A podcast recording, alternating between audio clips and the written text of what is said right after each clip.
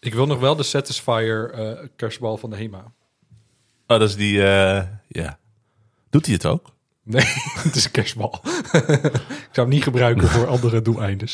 Dat de Satisfyer nog niet is gekruist met een tompoes. Oh, wel trouwens. Er is een tompoes versie van de Satisfyer. Ja, dat is toch een cream pie.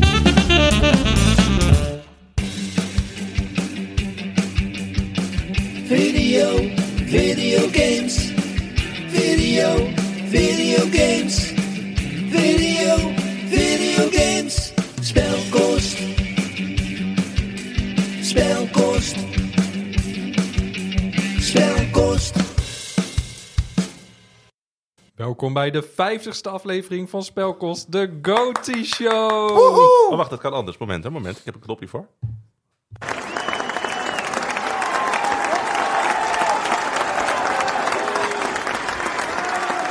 Je veet het wel mooi uit. Ja, ik wil net zeggen, want als je hem gewoon wegdoet... Ik ben Erwin Hogelaar, aan de andere kant zit Harry Hol Hey, hallo Erwin. en Bastiaan Vroegop. Hallo. Hi Bas. Hi. Hi Harry. Wij zeggen nooit hoi tegen elkaar. Het is altijd alleen maar tegen Erwin. Ja, maar hij zegt zo nadrukkelijk hallo. Doen we het weer? Dit is, moet niet ingewikkeld. Dit doen we iedere keer. Dit moet niet het Dit is mijn moeilijkste deel van de podcast Een zijn. jaar lang al. Om te kijken of ik dit kan derailen. Het lukt tot nu toe aardig goed. Ik, ga, ik wil beginnen met een verrassing. Ik zet mijn koptelefoon even af. Ik ga even iets pakken. Eh, schrik niet, maar ik heb een cadeautje voor jullie. Wat? Wat? Dit hebben we niet afgesproken. Nee, sterker Ik heb nog. ook niks voor jou gebracht. Dat maakt helemaal niks uit. Nou, wel een beetje voor Ik mij geef hoor. jou eentje. Ik geef jou eentje. Ehm, Moet ik straks weer een tikkie en zo. Wat moeten we doen? Moeten we tegelijkertijd beginnen? Of moet er één iemand beginnen? Wat is het idee? Is het zo dat je hem uitpakt en dan iedere keer de naam verandert op de buitenverpakking? maak maar gewoon open. Dit is trouwens... Je hebt Ik ook heb die iets mensen voor jullie zeggen... gemaakt. Oh, zijn ook van die mensen die gaan dan vervolgens wachten tot ze thuis zijn om het open te maken. Het is meest vervelend dat je met een cadeau kan doen, hè? Nee, gewoon nu. Ja, ik ben Het is best wel goede audio. heerlijk. Een Steam Deck! oh, wat gaaf. Oh! Oh, Kijk, kijk, kijk, kijk, kijk, kijk, kijk. ja, ik heb hem ook. Ja, nee, maar ik laat het aan de camera Oh. zien. Thuis. Oh, wat goed.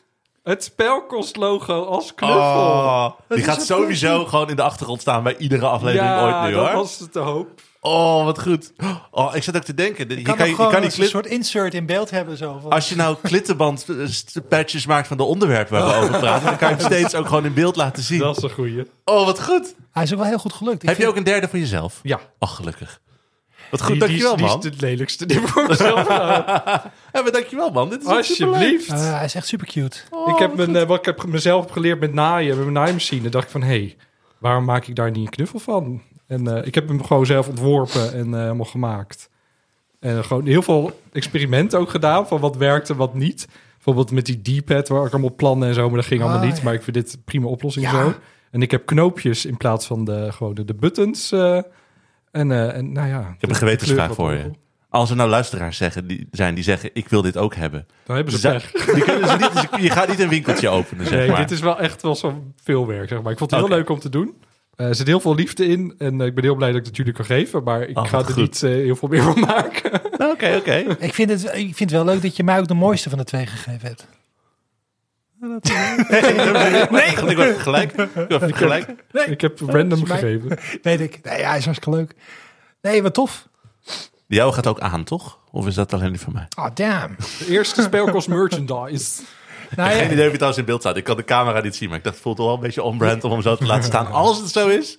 er zijn eh, Etsy-stores die minder goede dingen maken, hoor. Ja, dat, eh, dat is waar, geloof me. Wat goed, man. Cool. Ja, echt superleuk. Nou, tof. Leuk, leuk. Weet je, ik weet ook zeker dat we hier ook op terugkomen in de podcast van volgende week. La- Daar raken we niet over uitgepraat. Als we dat niet doen, dan, is het, dan zegt het ook wel wat over hoeveel impact het Ik moet heeft straks gaan bedenken hoe ik met een greenscreen en zo hem gewoon in het beeld kan monteren. Zodat hij wel op tafel staat voor die aflevering. Die we uiteraard pas hierna hebben opgenomen. We nemen dit echt niet andersom op. Nee, helemaal niet. Zijn weggegooid. Prullenbak. Nee, superleuk, man. Cool. Ja, echt. eh, Tof. nice. Ja, we gaan eh, de, het jaar vieren. De leukste aflevering van het jaar vind ik dit altijd. De GOTY Show. Ja. De, ehm, we gaan de games van 2023 vieren. En dat doen we. We kijken terug op het jaar. We hebben al jullie reacties, eh, tekst en audio natuurlijk. eh, die pakken we mee. En we hebben op het eind onze top 5 van het jaar. Gewoon onze persoonlijke drie top 5 krijgen dan. We gaan niet met elkaar een top 5 eh, besluiten, de Nee. ruzie, wat daar... eh, Er bestaan drie realiteiten met drie lijstjes die feitelijk correct zijn. Dat Ja, We is gaan gewoon, dobbelen eh, welke tijdlijn we zitten en dan degene Mhm. die de pizza haalt en zo. als je dat dan heel cool zo monteert, zoals die community aflevering, Ja, ja, ja. waar die dan zo gaan, dan doet de productiewaarde through the roof voor deze aflevering. Topaflevering trouwens, maar dat even terzijde. Wat een jaar was het? Of nee, moeten we eerst nog even misschien beginnen? Een korte terugblik op de Game Awards. Dat was natuurlijk de... We hebben nu al, we hebben nu, nu al meer tijd besteed aan 2013, 23 games dan de Game Awards. oh nee, dit is een half uur is pas de grap. Maar het was een beetje gênant, hè? Het was, eh, het was niet echt een awardshow. Het was meer... Wat ik, ook- het was dubbel gek omdat Jeff Keighley ook Summer of Games deed. Wat een soort van E3-presentatie met allemaal trailers en nieuwe games moest. Ja. Dat was dit juist meer dan toen. Ja, Maar dit had juist weer wat anders moeten zijn. Dus het is een beetje alsof je niet helemaal snapt hoe die nou de volgorde dit jaar moet doen met zijn feestjes. ik ben even de tijden kwijt. Was het totaal 2,5 uur of 3,5 uur? 3,5 uur. Drie uur en drie kwartier geloof ik zelfs. Ik, moet nog een, ik, moet, ik, ik, heb, ik heb wel zeg maar een terugblik gekeken van wat zijn de hoogtepunten. Maar ik moet nog anderhalf uur terugkijken. Want ik had het ook als achtergrond tv zeg maar aanstaan. Maar daarvan was dus 36 minuten ging over de games van 2023. Terwijl het- 2000. 2023. ja, dat zeg ik. Jij zei 3023. Oh, dat is ook goed. Redelijk optimistisch. dat was pas een geweest. Nee, maar het is, eh, ja, dat was inderdaad, eh, hij had ook van die, van die, van die quickfire rounds. Van, oh ja, jij gefeliciteerd, jij gefeliciteerd, jij gefeliciteerd. Anyway, hier is weer een nieuwe trailer die ik samen met Gonzo van de Muppets aankondig. Maar het waren ook echt vijf categorieën achter elkaar. De beste indie game, de beste RPG. Ja, Op, ook geen kleine categorieën. Geen beeldjes eh, op dat moment ontvangen, niet op het podium. Ja. Eh, maar we moeten weer naar een Marvel, Marvel trailer. Of Kojima moet acht minuten praten over een Ja. game die nog geen beelden heeft. Of Zo, de een Hollywood acteur moet op het podium staan. Ze hadden echt 30 seconden, mocht je ook gewoon je, je zegje doen. En dan ging er ook zo'n scherm af, waar er stond inderdaad, eh, please carry on. Of, eh, Please wrap it up. please wrap it up. Please wrap it up. Wat, eh, weet je, eh, eh, ik snap ook wel ergens waar dat begon. Want vorig jaar had je die acteur van Kratos. Die, eh, oh, daar Ja. gaat mijn Game Boy. Eh, die acteur van Kratos, die, die, die was een beetje lang van stof. Die was ook dit jaar, was om een award te presenteren, maakte hij er best leuke grapjes over. Ja. Maar vervolgens hebben ze het ook hardline gewoon helemaal ingekort. Terwijl als jij gewoon een, een prijs wint. En was geloof ik bij Baldur's Gate, toen waren ze net... Waren ze aan het bedanken voor... eh, Was, was de, de, de, een van de, de cinemat- cinematographer of zo was overleden. De lead, eh, ja. De, de, de dude die die cutscenes Cinematograaf. maakte eigenlijk, zeg maar. De, de, de cutscene dude, die was overleden. En dan zaten ze echt gewoon van... Ja, we willen iedereen bedanken, maar even in het bijzonder... onze goede vriend die overleden is. Het is zo zwaar en we vinden het zo Afgelopen fantastisch. maand en dan stond er, overleden. please wrap it up, stond Ja. er dan in beeld. Ik dacht, oh, Maar dat is de grootste prijs van, van, van de hele avond. De Game of the Year. Ja, En zelfs die kregen 30 seconden. En inderdaad, net een emotioneel moment in het publiek. Nieuw, Nieuwen zat er te huilen. Op het podium hij half, half te huilen. En dan, please wrap it up. ja. Na Dus 30 dit- seconden. Maar wel veel trailer, wel, wel veel leuke games. Maar ja, dat is, maar, ja, maar. Dat, dat, dat, dat, dat- daar kun je ook haast dan niet meer enthousiast over worden... omdat het voelt alsof die winnaars zo ons afgeserveerd werden de hele tijd. Het was een goede E3-show. Ja. Als het een E3-show was, was het een goede E3-show geweest. Want holy shit, wat veel trailers. Ja.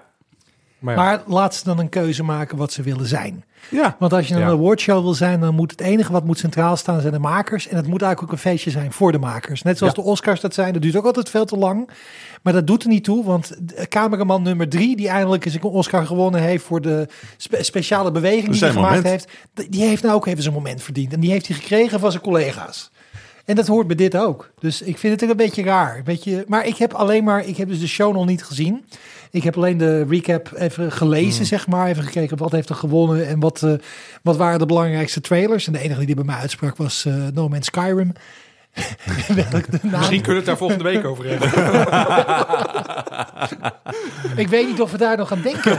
Moeten we we- wel aan denken? we- We moeten even notitie maken wat we nu niet behandelen. Ja, voor de luisteraar die dat natuurlijk nog niet weet, want eh, dat hebben we nog helemaal niet gezegd. Maar we hebben eh, de volgende aflevering hierna wordt onze vooruitblikaflevering. Ja. Dan gaan we het meer hebben over de games die er besproken werden. Dit wilden we daar nog eventjes kort aankaarten, want het voelde allemaal een beetje gek. Ja. Denk niet dat we die gaan hebben over alle games die er zijn voorbijgekomen en waar wij het meeste zin in hebben. Maar dat parkeren we even, omdat de GOTY-aflevering ook al heel veel heeft. En even transparant, die hebben we al opgenomen. Ja, daarom is het zijn Is andersom. dat zo? Dus vandaar de grapjes. eh. Het idee was, we hebben twee afleveringen die we wilden doen. Dit is de aflevering die vaak het langst is. Ja. Ja. We- want er zit heel veel in, ook van luisteraars. Echt, we hebben echt heel veel inzendingen ook. En we willen iedereen gewoon de kans geven om ook gewoon uit te leggen wat zij bijzonder vonden dit jaar. Wat ik al zei, dit is echt mijn favoriete aflevering van het jaar. Eh, maar ja, dat- dat- dat- we dachten, we doen eerst even degene die kort doet, zodat we hierna lekker kunnen uitlopen en niet zitten te balen dat we straks nog een tweede moeten opnemen. Dat, is wel, daarom hebben we het even zo gedaan. ja. Ja. Wat voor Dus- jaar was het? eh?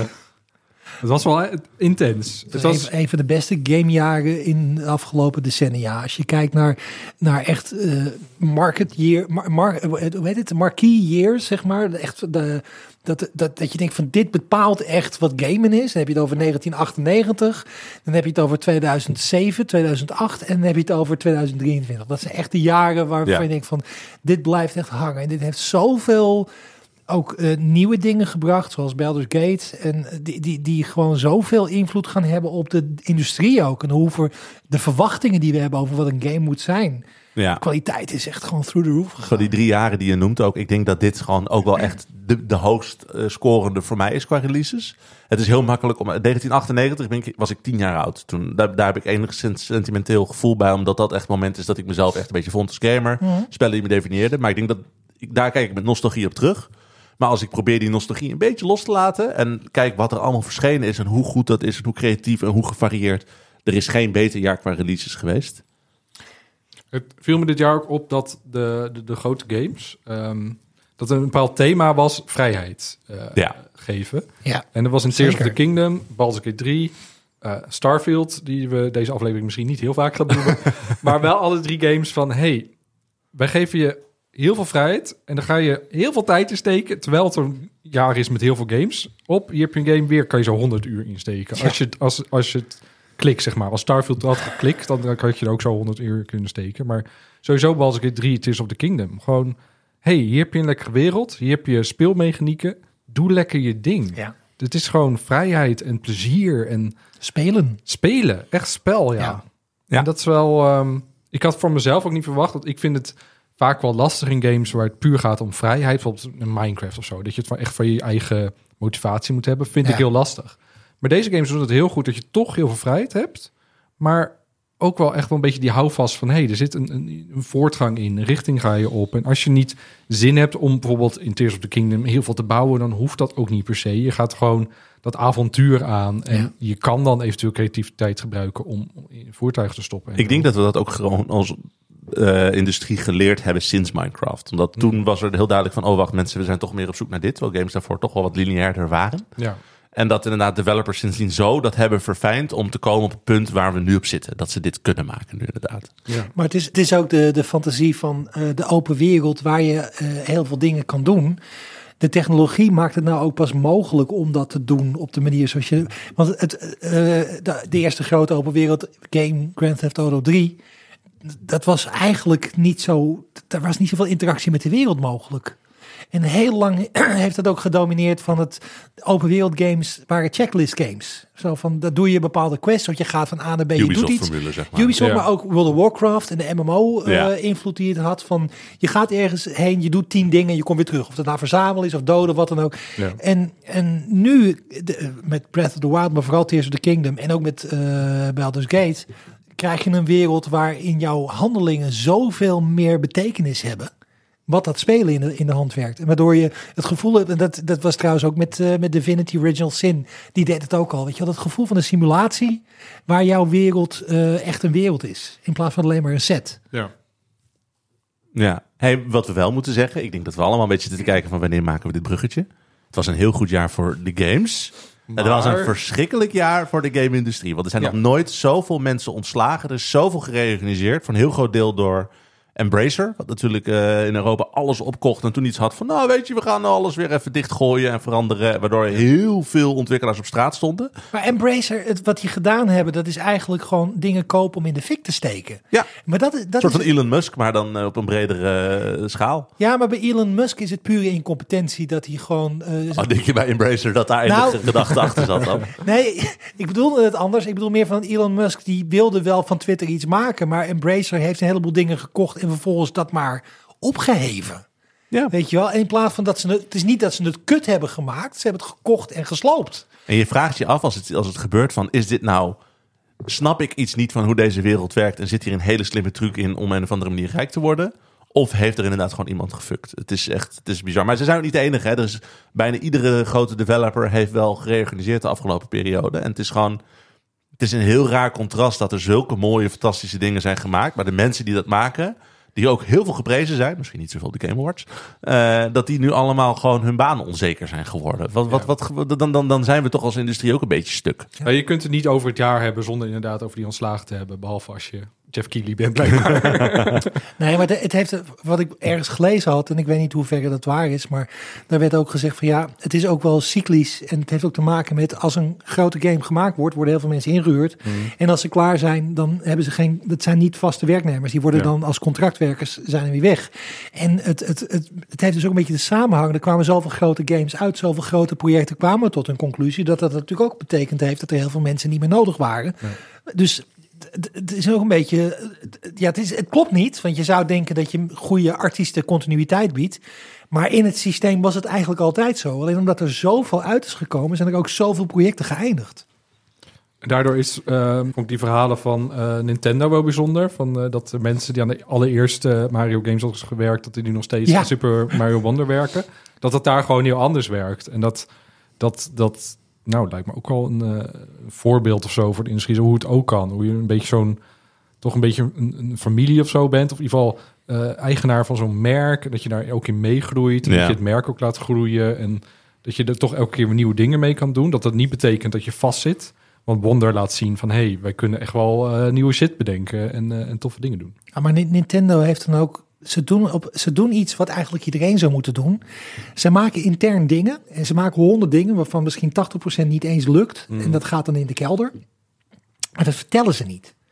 Zij, zij hebben het zelfvertrouwen in hun eigen eh, eh, eh, resultaten.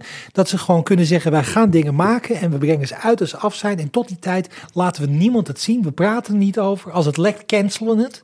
Dat hebben ze Ja. bijvoorbeeld ook gedaan met die eh, Zelda eh, live-action serie voor Netflix. Er zou een Zelda live-action serie voor Netflix komen. Iemand heeft het intern gelekt. Toen zei Nintendo: Nou, dan doen we het gewoon helemaal niet. Dan maken we een film. Nou, die- maar dat is echt een aantal jaar geleden hebben ze toen gezegd van ja, het- ze waren zo kwaad dat iemand het gelekt heeft dat ze gewoon het hele project hebben gescrapt. Ik kan me voorstellen dat dat genuanceerder zit dan alleen dat trouwens. Ik denk dat dit het verhaal is wat naar buiten is gekomen. Maar dat is zo'n project met zoveel belang. Ik denk dat één lekje ervoor zorgt dat ze het alleen maar killen, toch? Voor, voor, voor het punt wat ik probeer te maken is meer van zij bepalen zelf van wij willen dit maken en als het uit is, als het klaar Ja. af is, laten we het zien. En vervolgens hebben die mensen ook de rust om eraan te werken zonder dat er van buitenaf continu eh, schreeuwende fans met eh fakkels staan en aandeelhouders die aan het eh, eh, zo van ja maar stop er dan dit en dat in of want de- markt zegt dat en dat. Ja. En Nintendo heeft wat dat betreft gewoon een positie gemaakt voor zichzelf waarvan ik zou willen dat meer dat zouden doen. Ik heb wel eens iemand gehoord die dan bij Nintendo begon te werken. Jouw oom was dat toch? Ja, mijn oom. Mijn oom bij Nintendo. Nee, maar die kwam daar binnen en die dacht van... We hebben inderdaad zoveel op de plank. En ik weet dat we zoveel op de plank hebben. Waarom gebeurt daar niks mee? We kunnen echt honderd dingen bij wijze van uitbrengen. En het is gewoon, dat bedrijf is zo voorbereid op de toekomst. We hebben geen idee. We zien maar het tipje van de ijsberg van wat ze allemaal voor ons hebben paraat liggen. Maar dat, dat hoor je toch wel vaker ook. Dat er gewoon complete remasters van spellen schijnen dus echt al in, in warehouses te liggen. Gewoon verpakt en klaar om te gaan. Het enige wat ze erop moeten aanpassen is de copyright datum. En dan kan het, de- kan het de winkels in. Dat ligt gewoon klaar. We kregen ook een uniek eh, kijkje soort van in Nintendo met de Tetris film. Die kwam eh, dit jaar Ja, van eh, Apple. Fantastisch. Ik moet hem nog afkijken volgens mij. Volgens mij ben ik, op de helft of drie kwart of zo. Maar, Maar inderdaad, over eh, de, de Nintendo komt erin voor. Maar het, is, ja, het, het co- concept is inderdaad. eh, sorry, ik ben, ik ben nu gewoon je punt aan het over. Maakt niet uit. Ik maak het gewoon af.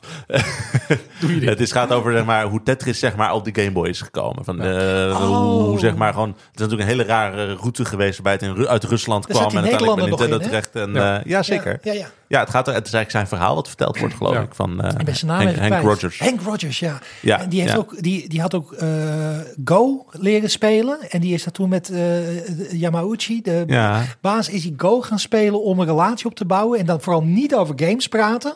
Mhm. En die heeft toen uiteindelijk ook een Go-spel gemaakt voor Nintendo. En daarmee is hij toen binnengekomen. En toen is dat is een hele, echt zo'n Japanse relatieopbouw. Nou, en ook met de Sovjets gewoon onderhandelen. Dat was niet een hele relaxte periode in Oh, de jaren natuurlijk, 80 ja, ja, om ja, überhaupt ja. die rechten te krijgen. Dat is gewoon dat is een heel cool verhaal inderdaad. ook En als je dat. het niet verkoopt, dan blazen we je kerncentrale op. en vervolgens... Maar het is heel leuk in de film dat hij dan inderdaad bij Nintendo is. En dan laat ze een prototype zien van de allereerste Game Boy. Van die kabeltjes. Holy fuck, dit is gewoon, dit is een, gewoon een Game Boy. Daar kan je gewoon games spelen. Oh, daar moet, daar moet Tetris op komen. Zo, dat enthousiasme. En dat is Ja. gewoon heel leuk gedaan. Oh, ja, tof. Ja, ja, ja, leuke film. Ja.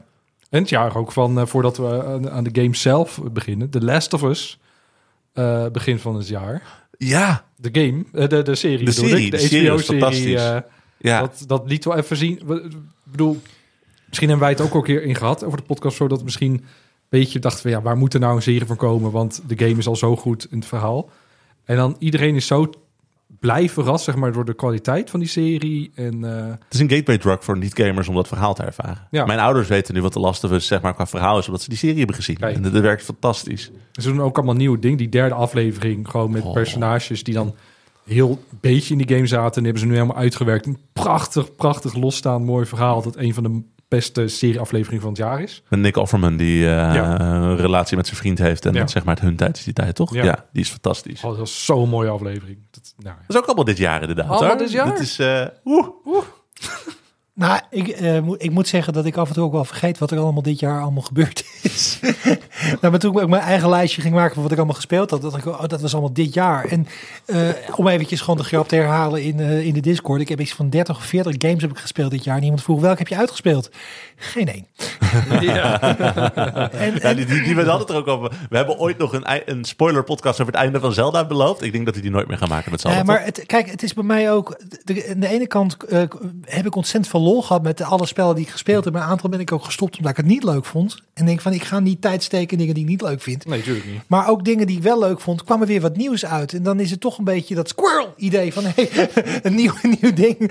En dan, eh, ja. Maar ik, ik heb er eigenlijk geen spijt van. Want ik heb ook een beetje geleerd van, ik hoef spellen niet uit te spelen om er eh, plezier uit te hebben. Sommige eh, wil ik wel nog uitspelen, maar ik vind het bijvoorbeeld helemaal niet erg dat ik eh, wel eh, vijf uur Advance Wars heb gespeeld, maar dat ik niet de hele campaign heb uitgespeeld. Dan heb ik wel het gevoel, ik heb wel de gameplay gewoon lekker ervaren op de manier dat ja, ik wil. dat is genoeg. Ja, dus dat pak ik nog wel. En Dave the Diver is ook zo'n spel van dat kan je iedere keer oppakken en even doen, weet je wel. Dan heb ik niet het gevoel, ik moet het einde gezien hebben van een 80 uur durende 2D indie game. Sorry, geen indie game. Hij heeft de, hij heeft de award niet gewonnen hè, van Indie Game. Daar was ik ergens ook wel weer blij mee. Ja, dat is wel goed. Ja. Ja, nee, maar dat was ook een beetje een raar ding. Ik denk dat zij ook bij de, bij, de, bij de publieksronde het al hebben verloren omdat er ophef over was. Maar het was wel Niemand een, die daarop durfde te stemmen nog. het is wel een hele leuke game gewoon verder. Ja, dat zal. Het is een beetje jammer dat er dan zo'n controverse omheen komt. Want ik bedoel, als het gewoon een Nintendo game was geweest, dan had iedereen gezegd dat is de meest geweldige Nintendo game, tweede game die zijn tijd heeft uitgebracht. Ja. Hey, nu we hier toch zijn. Wil jij eh Niels al spelen? Eh, Niels, die is eh, hier. Eh, 2023 was voor mij een jaar van de wat kortere playsessies. Eh, ik had niet zoveel heel, heel veel bandbreedte in mijn hoofd of zo voor, voor lange verhaalgames. Maar desalniettemin echt tig uren gestoken in die kortere sessies. Eh, Cult of the Lamb, eh, Vampire Survivors, eh, allebei bangers. Eh, maar mijn goatee van eh, 2023 is toch wel eh, Dave the Diver. Eh, had eh, de meeste diepgang. Ehm, nee, zoveel verschillende aspecten om, eh, om te onderzoeken. Ehm, vissen, de diepte ingaan, sushi maken, je restaurant onderhouden en, en, en opbouwen. De korte verhaallijn die erin zit. het was allemaal echt smullen. En ik heb er echt in korte tijd heel veel uren in gestoken. Dus dat is mijn goatee van 2023. Dave the Diver. Ik kan hem geen ongelijk geven. Het is gewoon een ontzettend leuk spel. Ik ga hem nog zeker doen. Ik heb hem nog niet eh, gespeeld. Oh, ik, ik, denk dat je, ik denk dat jij hem echt leuk vindt. Ik denk, Denk dat je hem allebei ook leuk vinden. Want het is, het is een hele milde game. eh, in de zin van, de, de- je hebt nooit het gevoel dat er hoge stakes zijn. Maar tegelijkertijd is het wel heel, er zitten echt hele spannende momenten in. En ja, het is een hele flauwe woordspeling over een diepzeeduiker. Maar het is een veel diepere game dan dat je denkt. Omdat er, het stapelt systeem op systeem op systeem. Ja. En dat is gewoon ontzettend tof gedaan. En de sfeer vind ik geweldig. Nice. Het is echt een Steam Deck game ook. Hij is, ik bedoel, of op de Switch. Ik bedoel, het is echt een handheld. Ik zou hem niet op een groot scherm spelen. Mm. Dat moet je zelf weten natuurlijk. Maar mijn keuze zou niet zijn. Je komt niet binnen als ik hem op mijn televisie zet, in ieder geval, om er iets aan te doen. Maar eh, ik snap wat je bedoelt. Nee. Nou, misschien nog even uitleggen voor mensen die niet zo heel erg bekend zijn met ons, onze geschiedenis. Dit is deze podcast, deze aflevering, de Goatee aflevering. Wij hebben niet alles gespeeld, eh, alle drie. Wij gaan ook niet een Niet? toplijstje maken van, van dit is de spelkostop. De, Niet? dus- nee, niet. Ah! We hebben bijvoorbeeld de grote, grote roze olif- olifant of de kerstboom eh, in de kamer. Is we hebben alle drie Wake 2 niet gespeeld. Dat is een van de grootste games van het jaar. Maar daar zijn we alle klopt. drie nog niet aan toegekomen. Nee. Dus die kunnen wij, oh, die nemen wij Spoilers, die zitten niet in onze toplijstjes, maar die komen wel van de luisteraars. eh, komen die, eh, komt die misschien straks nog langs. Oh, Maar, eh, ik dacht, ik moet nu op een knopje gaan drukken. Maar Nee, je praat gewoon nog even door. Je, weet nooit wanneer die komt. Het is wel Nee. echt spannend met Ik Erdogan. nee, hoorde dat er wel momenten in zitten in die game die echt zeg maar game moment van het jaar genoemd werden. die ken ik dan al wel. Ik niet, Ja. maar ik ben dus heel benieuwd. Ik was ben ik totaal niet gehyped over. over. die game. Iedereen heeft dat moment online zitten spoilen. Dus daardoor heb ik ook echt tien keer minder zin in die game.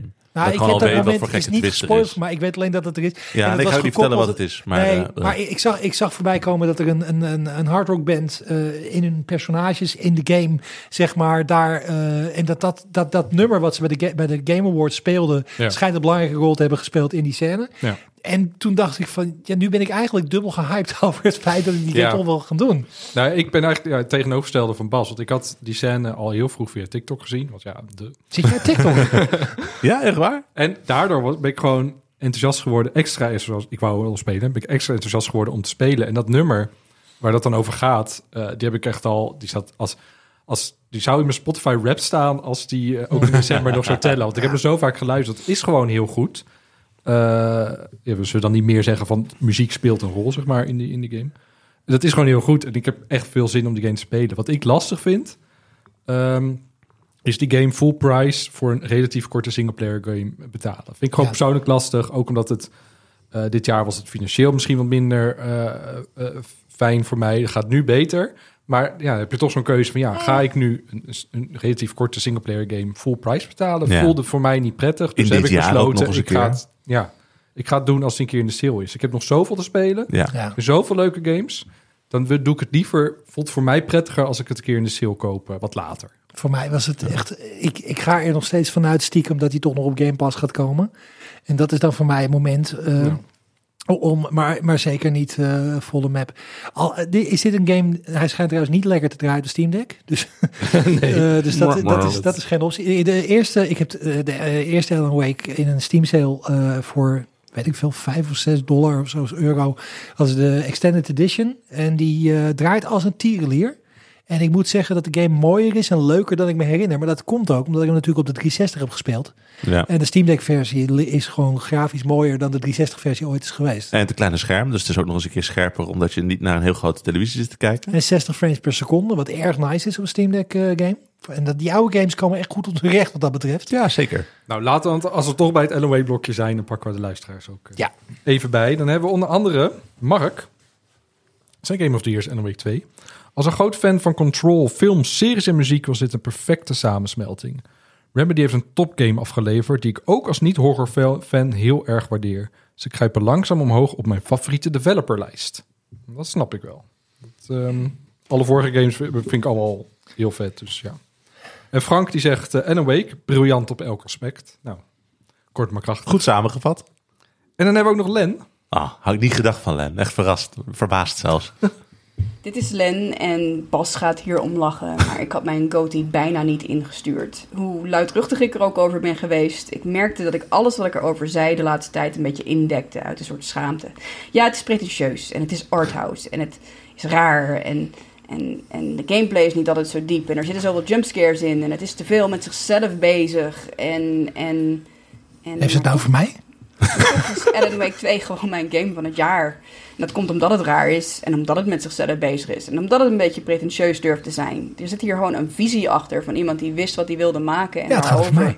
Eh, Ze hebben het aangedurfd om een pretentieuze arthouse game te maken op een blockbuster budget. Dat vol zit met creativiteit en onverwachte wendingen. En dat je durft te prikkelen en te schuren. En dat je achterlaat met vragen over auteurschap en over hoe je zelf omgaat met de creatieve materialen die je tot je neemt. Het durft tenminste om iets anders te zijn. En daar heb ik zo verschrikkelijk veel respect voor en ik kan daar zo van genieten. Dat, dat je iets raars hebt dat toch naast blockbusters kan bestaan. Dat, dat, ik vind dat magisch. En misschien moet ik ophouden om me daarvoor te schamen.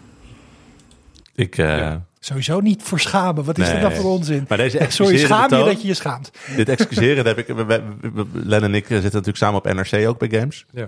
Eh, bij NRC op Games. Eh, maar eh, dat, dat, dat kwam ook al voorbij in de top 5 die we daar hadden voor de beste games van het jaar. Dan moest ik ook haar, haar overtuigen van nee, je mag Alan Wake gewoon op, op deze plek in deze lijst zetten. Dat is Ja. oké. Dat is gewoon. Ik, ik vind trouwens ook heel erg een NRC game, want juist het artistieke dat past juist heel erg goed Ja. bij het medium. Ja. Maar het is inderdaad, we zijn denk ik haast gewend om bij een GOTY een soort, dat er een soort van totaalpakket wat voor iedereen aantrekkelijk is, dat, dat dat moet zijn. Om dan ook je persoonlijke favoriet te zijn, wat niet zo is. Het zou mij verbazen als Len wat anders had eh, gekozen. Ja. Een van mijn pet peeves is mensen die neerbuigend doen over andermans eh muzieksmaak of, of filmsmaak of seriesmaak of wat dan ook. Ik denk van de dingen waar jij plezier uit haalt, dat zijn de dingen die jou echt geluk brengen. Daar heeft verder niemand iets over te zeggen. Dat is gewoon wat jouw gevoel is over jouw ervaring die je ermee hebt. Tenzij het de Big Bang Theory is. Eh, Tenzij het de Big Bang Theory is. Kom niet uit mijn woorden. Is maar goed dat je niet uit je woorden kwam, want anders hadden we een einde podcast gehad. Nee, maar serieus. Ik bedoel, eh, eh, als jij eh, Frans Bauer leuk vindt, moet je Frans Bauer Ja, vooral leuk waar. vinden. Zeker waar. En, dat, dat, en in dit geval ik weet is niet of ik aan het met Frans Bauer. Maar dat is in dit geval. Nee, maar even, even het andere uiterste van het spectrum. En, en, en dit is gewoon, dit raakt op zoveel vlakken. Ik denk van ja, maar dat, wees blij dat je iets gevonden hebt wat je op die manier zoveel op, op de juiste. En je zit blijkbaar op de frequentie van de makers. Want dit is wel wat ze bedoel, wilden doen ook. Ik vind het ook heel tof dat... dat ik bedoel, ik heb hem dus nog niet gespeeld, maar ik heb er nu eh, wel heel veel zin in. En heel tof inderdaad dat zo'n grote game iets heel anders durft te doen. Echt anders dan de rest, en nieuwe dingen. En eh, ja, dat kan ik alleen maar aanmoedigen. Deze Ik kant van de game. Dit hebben ze ook weinig, geloof ik, doorgelaten in de eerste trailers en zo. Dat was meer van, oh, dit wordt gewoon een soort van eh, Twin Peaks-achtige horror Ja. game. En dat is alles. Daarom Terwijl er, er niet schuilt wel meer in dan dat. Ja, En daar, daar, maar daarom baal ik dus ook dat dat eh, nu al heel erg naar buiten is. En dat ik niet die transparante ervaring heb gehad. Die mensen die dat niet wisten hadden, die voor het eerst opstarten. En dan opeens bij dat, dat, dat eh bandstukje zeg maar, kwamen waar je het net over had. ja. Dat, dat, ik, baal dat ik dat gewoon niet kan krijgen. Ja. En dat zit me het wat is- dwars. En ik Het moet is wel wel maar eens een keer spelen. stukje maar- in de hele game volgens mij. hè? Ja, misschien. En maar, ik ben ja. nog onspoiled. Daar ben ik heel blij om. Want ik ben nu en hyped. En ik weet niet waar dit exact over gaat. Maar je, weet wel knap dat er, maar je weet wel dat er iets überhaupt is. Ja, maar dat is wel wat meer games. En dat vind ik Het niet is-. Oh, ik zou dat jammer vinden in dit Maar- geval. Maar Best knap, wat is wat Bas ook zei. Het zit echt overal, zeg maar. Maar dan heb je misschien het geluk dat je wat minder op social media zit. Minder op dan- TikTok. Dat je dan... en Iets Twitter minder. of X. En eh, eh, dat wordt dan ook heel veel gespoord. wordt gespaard. Dan heb je wel geluk, zeg maar. Dan kun je er nog helemaal blanco in. Dan heb Ik je wel een andere ervaring. daar. Nee, maar ik ben eh, dit jaar echt actief gestopt met het gebruik van eigenlijk alle social media. Het enige wat ik nog eh, gebruik, of waar ik op zit, is, is Reddit. En dan alleen in de plekken waar ik, wat ik leuk vind en de gezellige mensen opzoeken. Mhm. En, En vooral, de Discord. eh, en, En de en Discord. Discord. maar dat is ook. Maar het, het feit dat ik niet meer op de grote social media dingen zit, heeft mijn leven leuker en ontspannender gemaakt. En het feit dat ik ook niet bang hoef te zijn voor een spoiler voor een serie die ik wil kijken of, een- of een game, maakt het voor mij alleen maar prettiger. Dus ik, ik, heb, en ik, ik heb er eigenlijk alleen maar voordelen van gehad. Ik heb ook geen moment dat ik denk van, nou ja, moet ik weer eens terug? Nee, nee. Nee, hou zo. Houden zo. Games. Maar misschien Ehm, TikTok. Ja, dat gaat helemaal niet veel tijd in zitten. Eh, ehm, Goed geluid, goed geluid. Kunt hete thee. Ehm, we hebben hete thee van onze luisteraars. Want eh, Koen van Eck... die Spill zijn, it. ehm, zijn eh, favoriete game is City Skylines 2. Oh, Ja, een van de weinige games van dit jaar die ik gespeeld heb. Maar weer een prima podcastgame om lekker bij weg te klikken. Beetje huisjes bouwen met gekibbel van Erwin, Bas en Harry op de achtergrond. Waarom Harry nou toch een Steam Deck moet kopen. Prima ervaring zo. Ik, ben, ik, ik feliciteer hem met zijn eh, blijkbaar eh, computer uit de toekomst. Want, eh, nee, want ik heb, ik heb best een aardige game PC. Maar toen ik hem aanzette, eh, ik heb hem op medium moeten zetten. En, eh, om om hem te laten draaien op een redelijke framerate. En dat was voor het eerst in, eigenlijk voor het eerst in tijden. Nee, voor het eerst dat een game niet op high goed speelde op een video, op de videokaart die ik had. je hebt een 3080 nodig volgens de recommended settings. Ja, dat is en, bizar. en dat is voor een citybuilder vind ik dat best wel heel ver gaan. ja. Het- terwijl ik dat heel jammer vond, want ik wil namelijk die game heel graag spelen. Ik hoop dat ze hem helemaal kapot optimaliseren en dat we hem over een paar jaar spelen. Maar eh, ik, ja, mm, nou goed. Ik ben dol op dit genre. Ik weet alleen wel, en ik heb er ook wat video's over gekeken, dat er nog wel wat optimalisatie overheen moet. Want er zitten ook bijvoorbeeld bepaalde graphics glitches in die eigenlijk niet horen erin. Dat eh, het landschap niet zo helemaal goed loopt. Maar het, het hele concept, het is, het is zo relaxing om je eigen stad te bouwen. Ik ben met City eh, Skylines 1 begonnen, omdat 2 niet zo lekker draaide. Dus ik snap het gevoel. Gewoon lekker, lekker bouwen en relaxen. Lekker bouwen. Ik heb dit jaar mijn, eh, ben gestopt met PC. Ik heb mijn PC weggedaan. Oh, weggedaan ook. Nou ja, het ligt dat boven in de kast. Oh, Ik ben overgestapt op Mac. oh ja, En, dat is eh, waar. Ja, ja, ja, ja, ik ja. heb een, een Mac Mini eh, gekocht. Heb je wel Windows erop gezet? Zeker niet. dat kan bij de nieuwe Macs ook niet echt meer, hè? Dat is allemaal M1, dus dat is geen bootcamp meer. Nee. M2 heb ik. M2, wow. wow. Maar ik heb nog geen game op gespeeld ook. Maar ja, daar kwam de Steam Deck natuurlijk om de hoek kijken. Nu speel ik daar mijn PC indie games op. En ik heb pas eindelijk de dock eh, ook neergezet. Mhm. En dan kan ik gewoon zo'n zo'n zo'n indie game... die ik normaal op mijn PC zou spelen... gewoon lekker op de bank met een controller. Dat is ideaal. Echt Is de Mac-versie van Baldur's Gate er inmiddels al? Ja. Ik vraag me af of die beter draait op jouw M2 of beter op je Steam Deck. Zeker weten dat Hmm. hij beter draait op de M2. Hij is veel beter geoptimaliseerd op de M2 dan op de Steam Deck. Maar- Zou je voor je tweede playthrough nog kunnen denken van... nou, ik wil het iets mooier. Dan zou je nog op je Mac kunnen spelen. Ja, maar dan zit ik achter mijn bureau. Dat vind ik super kut om heel lang daar te zitten op de game. Dan ga ik liever op de bank liggen, zo lekker zo... Zet je je Mac Mini naast je televisie. Het is een groot apparaat. Gewoon één HDMI-kabeltje erin en klaar ben je hoor. Je kan eh, met de controller kan je ook op de Mac eh, gewoon eh, je, met je, je kan je Xbox controller kan je daarvoor gebruiken. Leg je een hele lange HDMI-kabel van je kantoor naar je televisie. Dit is echt geen gedoe. Ik zou dit inderdaad doen in plaats van gewoon je Steam Deck pakken. Dat is Ja. echt namelijk heel makkelijk. Je weet, je weet trouwens, dit is een waarschijnlijk een bekend trucje, maar je hebt die, die pairing knop op de Xbox controller. Als je die drie keer inklikt achter elkaar, dan switch je van apparaat. En dat maakt hem ideaal voor om even op de PC te gebruiken. Holy shit. Dit wist ik niet. Ik ben constant aan het repairen met dat ding. Als jij hem één keer eh, gepaired hebt met je PC, dan eh, en je het enige nadeel is als ik hem aanzet en dan drie keer klik, dan zet hij ook mijn Xbox aan. Maar daarna switcht hij dus naar de En PC. met hoeveel apparaten kun je dit doen? Dat weet ik niet. Moet even opzoeken. Want ik, zit dus, ik heb nu een controller, die wissel ik steeds tussen mijn Steam Deck en mijn Xbox.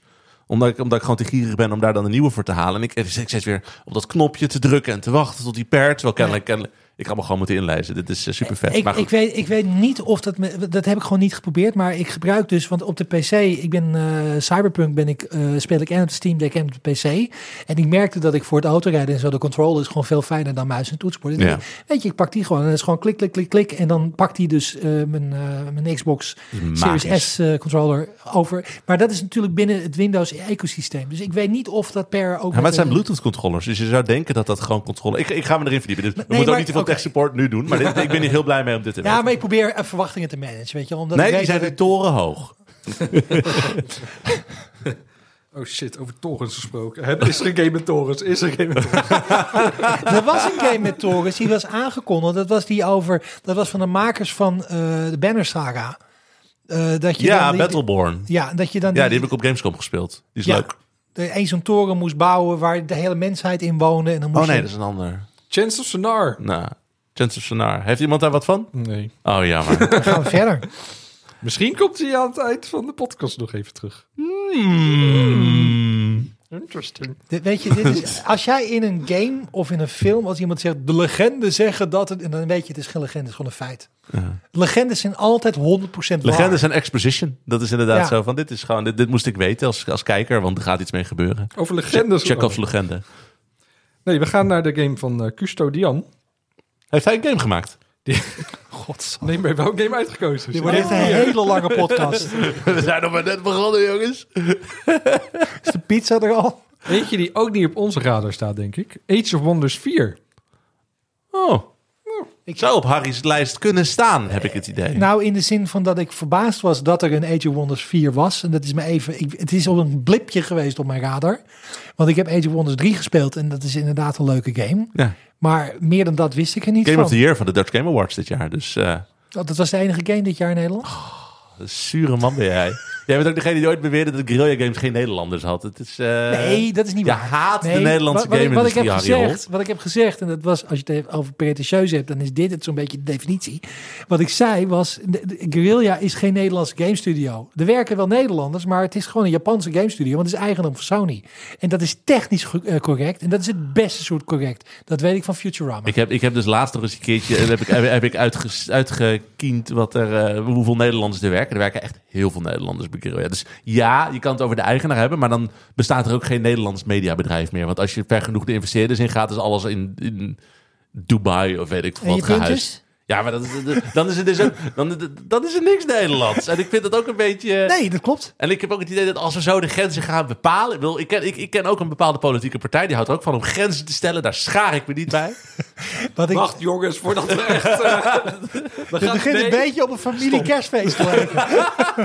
Ik trek nu een grens. En die, en die vaccins, daar heb ik ook niks mee. voor, voor de, voor de luisteraars, we meenden dit niet serieus. Ik niet in ieder geval. Oh?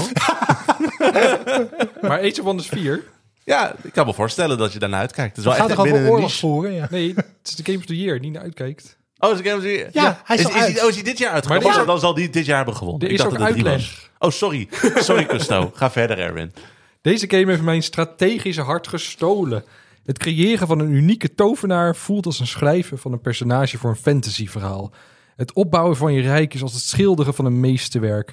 Elke strategische keuze is als een penseelstreek op het canvas van je epische avontuur. Prachtige zin. Ja. Het samenspel tussen de tra- strategische beslissingen en de turn-based gevechten is geweldig. Bij de gevechten is elke set van belang en je moet slim gebruik maken van het terrein en de unieke vaardigheden van je eenheden om de overhand te krijgen. Ik kijk er steeds weer naar uit om meer te ontdekken, meer te creëren en vooral meer te genieten van deze strategische meesterzet. Het enige waar me bij deze game aan ontbreekt is de tijd om het meer te spelen. Ik moet zeggen, ik krijg er nu ook zin in. Ja, ik ook.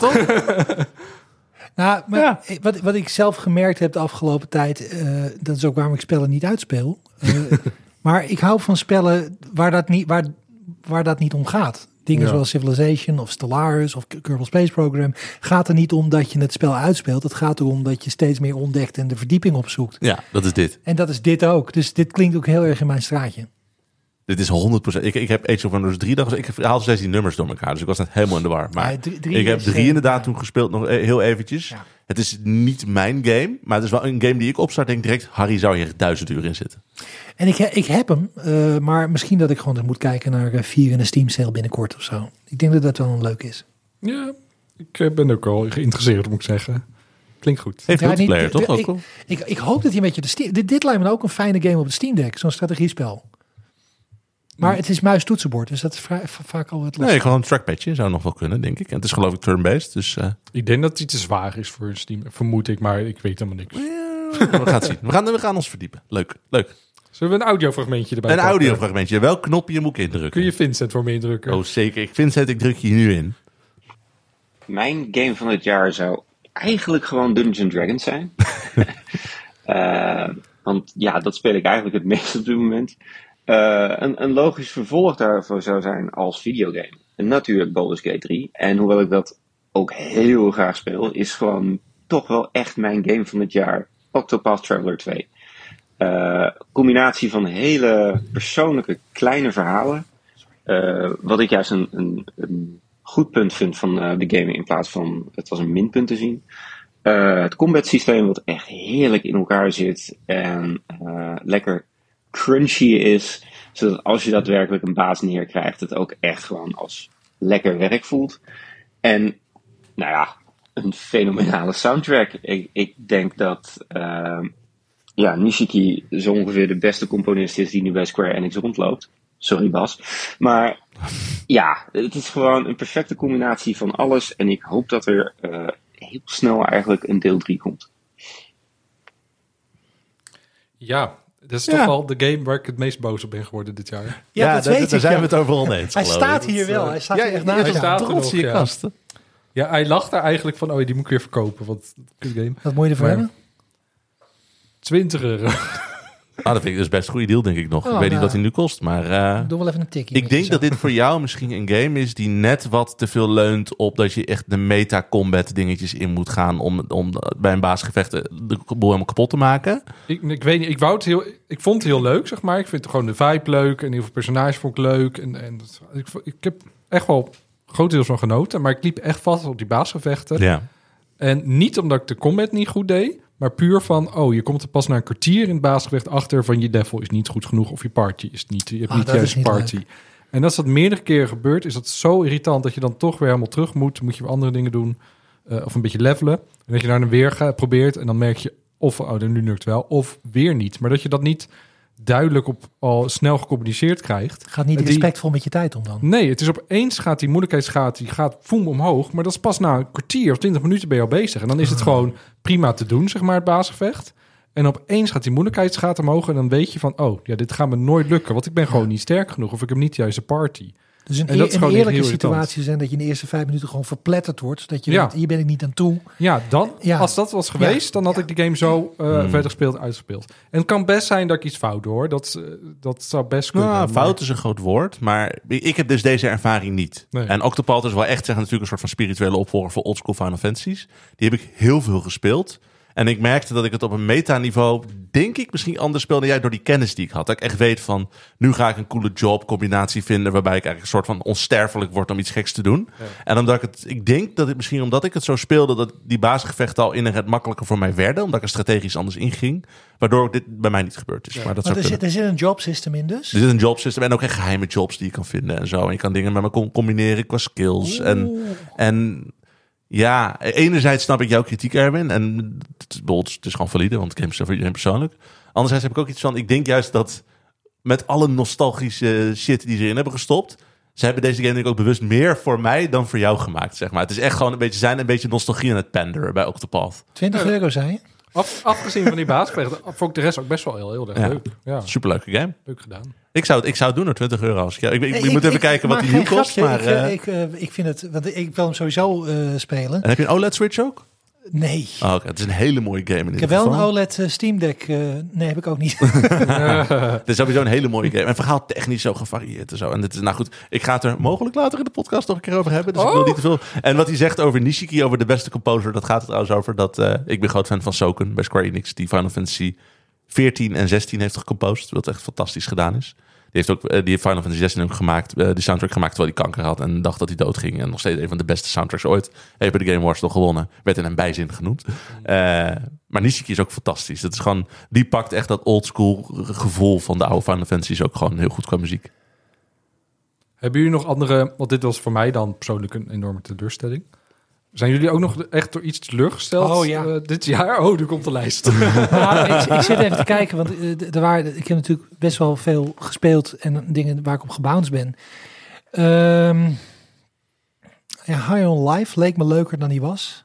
Ja, Dat, eh, ik werd heel gauw erg moe van de, van de, de poging tot humor. ja. weet je, dat, dat Fortnite gevoel dat ik met de oud voelde had ik bij die game ook. Ik, ja, dat, ik had dat een Exo Primal, vond ik eigenlijk, die, Ja. wil- die wilde ik leuk vinden. En de- vooral omdat, eh, ja, Tik hem aan. Same here. Ba- Bas, jij zei ook op een gegeven moment van als je doorspeelt gebeuren er dingen. En toen dacht ik van ik ga maar doorspelen, maar het werd maar niet beter. Je moet echt grinden bij die game. Ja, ik, dat, nee, dat was voor mij echt wel een, een, een tegenvaller. En ik moet zeggen dat Returnal bij mij niet klikte. Terwijl iedereen zei dat hij fantastisch was. En ik geloof ook wel dat hij dat eh, is. Ja, Maar die klikte bij mij niet. dat kan.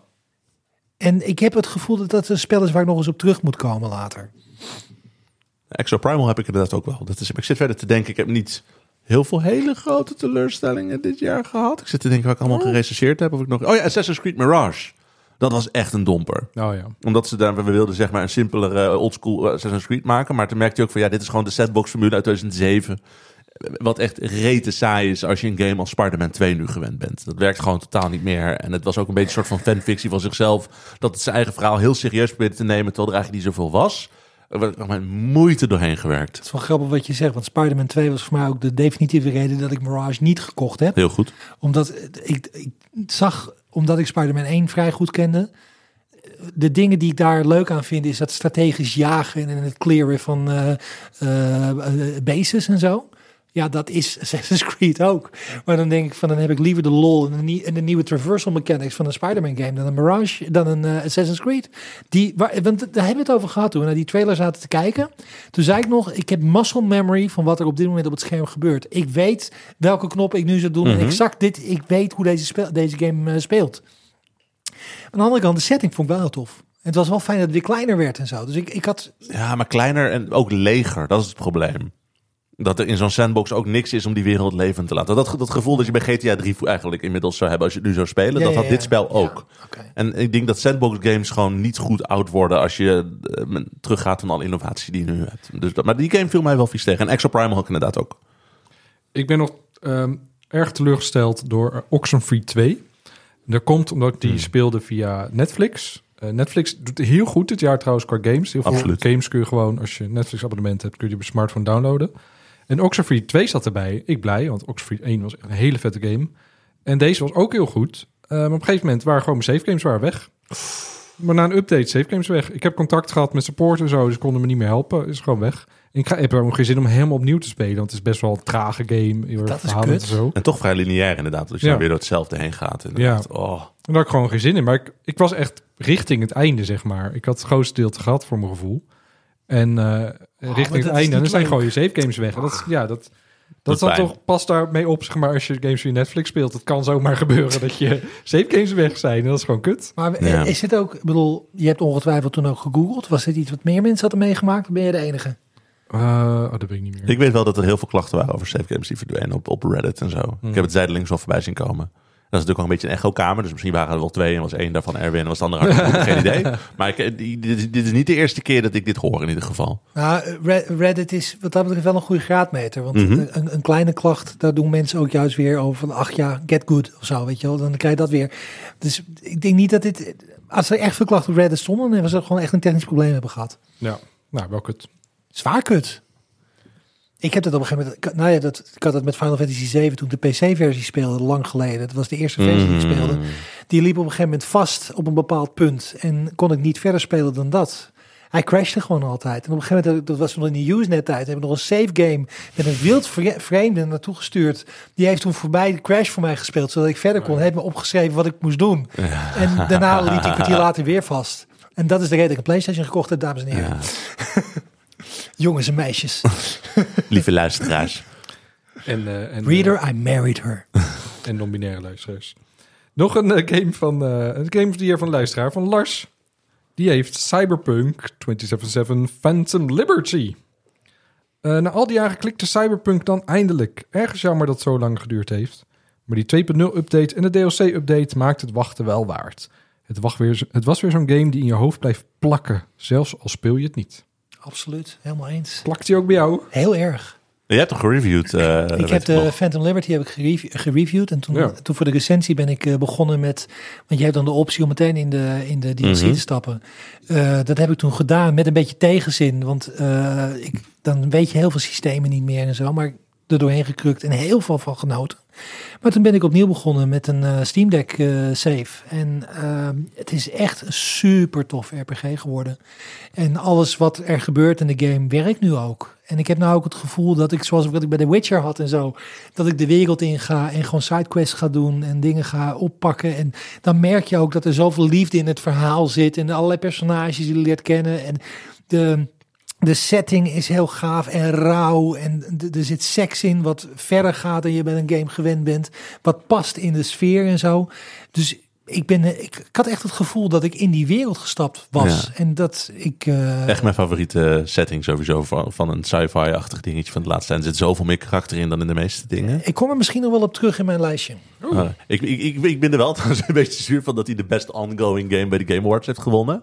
Voelt een beetje alsof ze een prijs hebben gekregen voor het feit dat die game niet af was toen die origineel uitkwam. Ja. Daarna hem gepatcht hebben. En dat patchen is dan nu, nu is het opeens een, een, een, een, een ongoing game. Alsof het een MMO is. De game zoals ik hem nu gespeeld heb. eh, en dan heb ik het over als ik gewoon eh, eh, roll vanaf begin. Gewoon de eerste missie zonder de expansion. Is de game zoals die had moeten wezen. Ja. En dan was het een baanbrekende, dan was het een gothic game geweest waar iedereen nog steeds over gepraat had. En nu heeft het gewoon echt een zure smaak. En ik ben het helemaal met je eens. Dit is niet terecht dat ze hiervoor beloond worden. Nee. Want we hebben gewoon twee jaar in early access gezeten met dat spel. Ja, en het voelt een beetje alsof hij deze prijs heeft omdat ze hem toch nog wel aan, een soort van de liefde wilden geven. Want hij verdiende ook wel liefde, dat geloof ik ook wel. Dat ze gewoon niet weten van ja, je kunt het ook niet in, in de nieuwe goties doen, want één, die wint hij in een jaar als dit niet. En twee, dan voelt het ook weer weird. Maar nou goed, Maar, het, maar het, is, het is wel een beetje Realm Reborn-achtig in de zin van het is echt fundamenteel anders, anders spelen ook. Ik bijt in mijn tong Maar wel minder dan dat. Realm Reborn was wel echt een ander niveau dan dit. Want ik heb, ik, op, ik heb zeg maar de, de, de, de, de base game heb ik op 2.0 heb ik hem nog eventjes herspeeld. Maar dit is wel echt een game waarbij ik, bedoel, ik, ik heb, ik, de intro die ik speelde was exact de intro die ik had in 1.0 bijvoorbeeld. Het is verhaaltechnisch en inhoudtechnisch is er niet veel veranderd. De Dat gameplay is, wel veranderd. Nee, maar wat je, het klopt helemaal wat je zegt. Het is niet dat je opeens een andere wereld instapt, maar de, de manier waarop het spel bestuurt is zelfs anders. Alles is anders. De, tech tree is anders. Het vechten is veel beter. De, de- het Mhm. hacken is opeens een viable manier om mee te spelen. Dat was eerst absoluut niet zo. Dan had je dat als optie, maar had je zo weinig eh, RAM. Omdat je kon je maar één aanval doen via cyberdeck en dan de rest moest je weer knallen. Ja. En nu kan je gewoon op vrij laag niveau kun je al als een hacker spelen. Dat zijn dingen die echt het spel totaal anders maken. Nee, sure. Maar Realm Reborn was gewoon een andere game. Daar zit niet know, eens- sorry, ik heb de heilige Realm Ben- Reborn. ja, je, je mag je absoluut niet mogen doen. De Game of the Year van Randroid. Of Randroid. Randroid, denk ik. Anders zou het Randroide zijn, zou ik zeggen. Randroide. Oh ja. Die is wel mooi. Een beetje Vlaams bijna. Ja, Androïde. Androïde. Volgens mij heeft hij een game met een androïde. Eh, audio is eng, dus even zo. Mijn goatee is Lies of P. Voor mij de verrassing van het jaar. Het afdoen als zomaar een Bloodborne clone, daar doe je het eigenlijk mee tekort. Want het is ook echt zijn eigen ding. Met een gave, duistere sprookjessetting. Eindeloos experimenteren met je arsenaal en moveset. En uitdagende boss fights. Nog één keer proberen. Was ik helemaal hooked aan deze game. Stiekem nog weer wel meer dan bijvoorbeeld Elden Ring. Omdat het lineaire level design en strakkere focus mij persoonlijk meer aanspraken dan Dark Souls, maar dan in een open world. Hm. Het voelde eigenlijk een beetje alsof From Software terugging naar zijn roots. Maar deze game is helemaal niet van From Software. Heel knap dat de team zijn inspiratiebron zo goed als evenaard en het een eigen twist heeft gegeven. Die heb jij ook gespeeld, toch? Ja, maar niet lang. nee, ik voelde het, ja, ik vind, ik vind dan het, het, het meer het openen van Elden Ring spreekt me dan meer aan. Ja. Eh, dat je een andere kant op kan als het niet lukt. Ja. En de sfeer hiervan vond ik ook, ja, het is allemaal heel duister en, en intens en zwaar. Dat ik niet dacht van, oh, ik ga nu heel, ik heb zin om heel veel moeite in te steken om deze game te masteren. En Elden Ring vond ik gewoon zo'n fijne plek om te zijn. Het was ook gewoon, het is misschien heel stom, maar het was zonnig en het was mooi en, en, en Ik snap precies wat je bedoelt. Dat is ook de reden dat ik Lies of P niet heb opgestart. Omdat ik da- sowieso zat ik al niet echt in een hele goede plek in mijn hoofd met eh, persoonlijke dingen. Eh, en dan was dit voor mij ook zo van ik ga niet de duisternis opzoeken terwijl ik al in de Nee. duisternis woon. Ik hoor wel van deze game. Ik bedoel, wij zijn met z'n drieën ook niet zeg maar traditionele Souls mensen. Heel erg heb ik het idee. Maar Nee. de Souls fans die ik ken, die zijn allemaal lyrisch over Lies of P. Ik ook iedereen zeggen van als er From Software had gestaan, dan had hij waarschijnlijk een award gewonnen. Ja. Omdat het gewoon zo ontzettend dat niveau is. Dus eh, leuk voor die mensen. Niks van mij. Maar ik geloof helemaal dat het fantastisch is.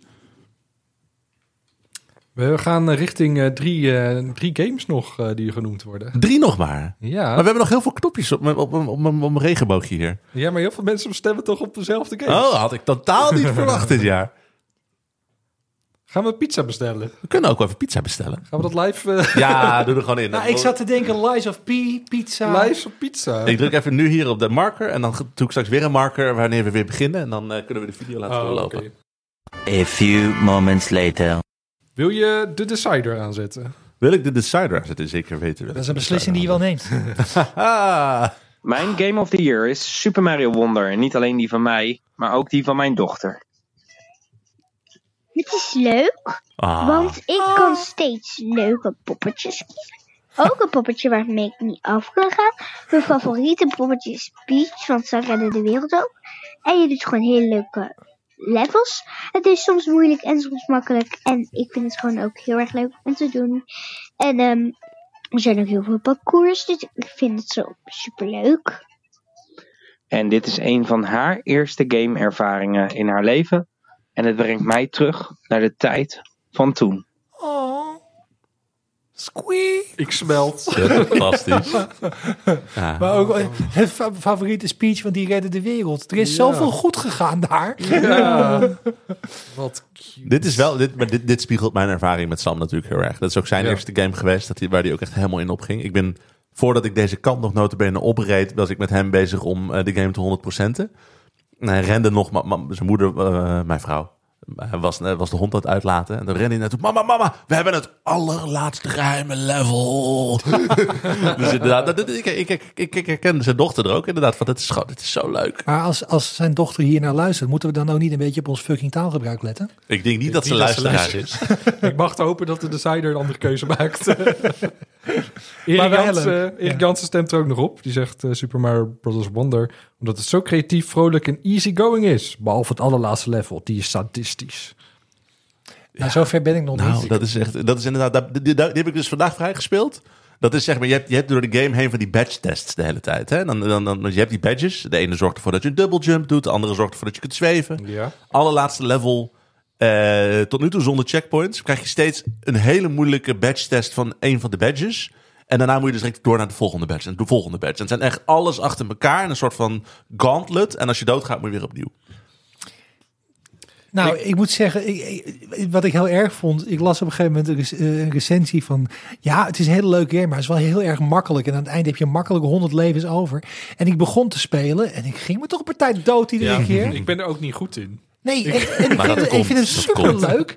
En eh, het ging ook gaandeweg beter. Maar ik voelde me eigenlijk... Ik denk van, ik, ik durfde het ook eigenlijk niet meer hardop te zeggen. Want hij is zo makkelijk, las ik. Denk, nou, niet voor mij in ieder geval. Dan En ga je ook je levens kopen, hoor. ja, ja, dat ik hetzelfde. Ik ging dus naar het winkeltje en ik echt zo van... Nou, ik koop maar weer eens 20 levens erbij. Want anders wordt het niks. En, en, en, en ik, en ik sneerde me. Ik denk van, oh, en het is Ja. de makkelijkste Mario. Wat is er met me gebeurd? Ja, ik moet ook... Ja, ik, ja. Maar jij hebt hetzelfde dus. Ja, nou ja, niet, Goddank. niet, niet zo erg als- jij. Jawel, maar- jawel. Nee, nou niet terug. Maar wel dat je regelmatig gewoon het levens verliest. Dat je denkt van, oh, eh, oké.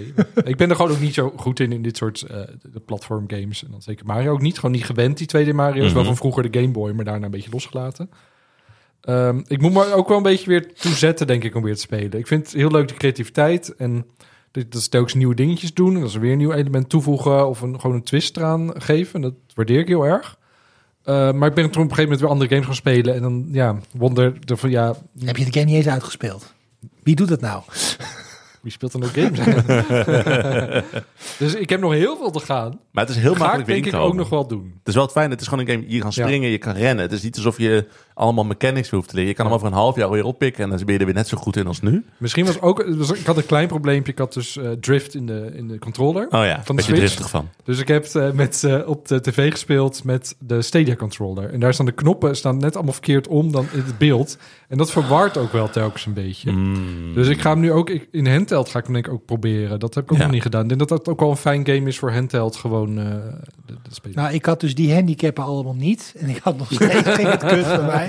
Nee, Maar had geen smoes. nee, ik had maar heel veel het- smoesjes, wat, ik, wat ik heel eventjes... Dit vond ik dus echt geweldig. En daarmee werd ik ook meteen helemaal verliefd op de game. Dat is het eerste level.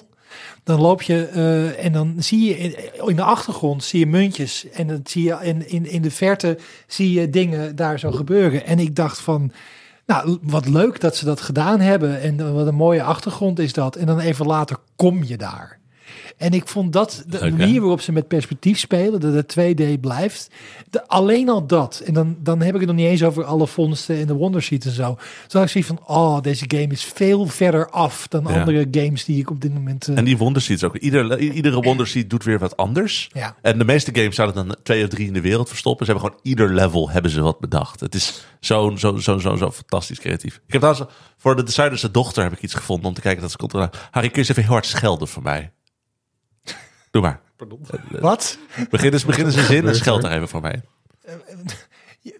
Nee, Nee, dat is, dat is geen valstrik. dat Ik vind heb, ik ik heb heel ge- ongemakkelijk dit. Ik, ik, ik vloek liever niet en dat soort dingen. Dat ik Erwin, kun jij het alsjeblieft voor me doen? Ja, maar de cider is ook religieus. Dus ik wil ook niet... Ja, maar maak je geen zorgen. Ik, ik, ik zorg ervoor dat het goed komt. Oké. Ongemakkelijk, hè? Het Ja, dat is heel, is, ja, dat is heel gemakkelijk. is echt godverdomme kut dit. Ja, dat was, ik zat op Erwin te wachten en dan ga jij vervolgens. Dan ik veel te laat met mijn piepje. Maar ik heb hier, kijk gewoon... Ik voel me nou genaaid. Sorry. Als je me nou... grappig. dat is heel grappig. Ja, maar ik zat echt, ik zat echt naar Erwin te kijken. Hij gaat straks praten. Dan druk ik op die knop. En vervolgens komt het aan mijn andere kant. Begint Harry opeens te schelden. Heel grappig. Sorry, de decider. Ik zou je dochtertje niet laten luisteren. Oh, wat erg dit. Ik, Die vertraging. Die... dit is een beetje die, die, die, de, de vertrouwensvaloefeningen. Dat je iemand dan niet opvangt. Ja, ik vond dat echt heel erg. Je zei helemaal niks. Dat weten zij niet. ik, mi- ik mis mijn echo-knop hier. Oh, die kan ik wel inzetten voor de volgende keer voor je. nou ja, we zitten bij Nintendo. En er was nog een, Oh, een ik bepaalde... dacht al, wat, wat doet die grote Mario hier? It's me, eh, Mario. Wil jij, eh, Bas, wil jij voor mij Willem aanzetten? Ik wil van jou voor zeker wel even Willem aanzetten. Ah, spelvreters. Eh, sommige jaren ben ik altijd wat scherper op mijn goties. Eh, juist games die grensverleggend zijn of het medium op een andere manier toelichten. En dit jaar zat gewoon propvol met dat soort spellen. Zoveel dat ik nog niet eens Alan Wake 2 of Baldur's Gate, Baldur's Gate 3 heb kunnen spelen. Eh, ik zocht dit jaar daarom in de sterke en meeslepende gameplay. Dus titels als Fire Emblem Engage, eh, Cocoon en Jusan waren echt toppers. Maar geen enkele game wist mij zo omver te blazen als Tears of the Kingdom.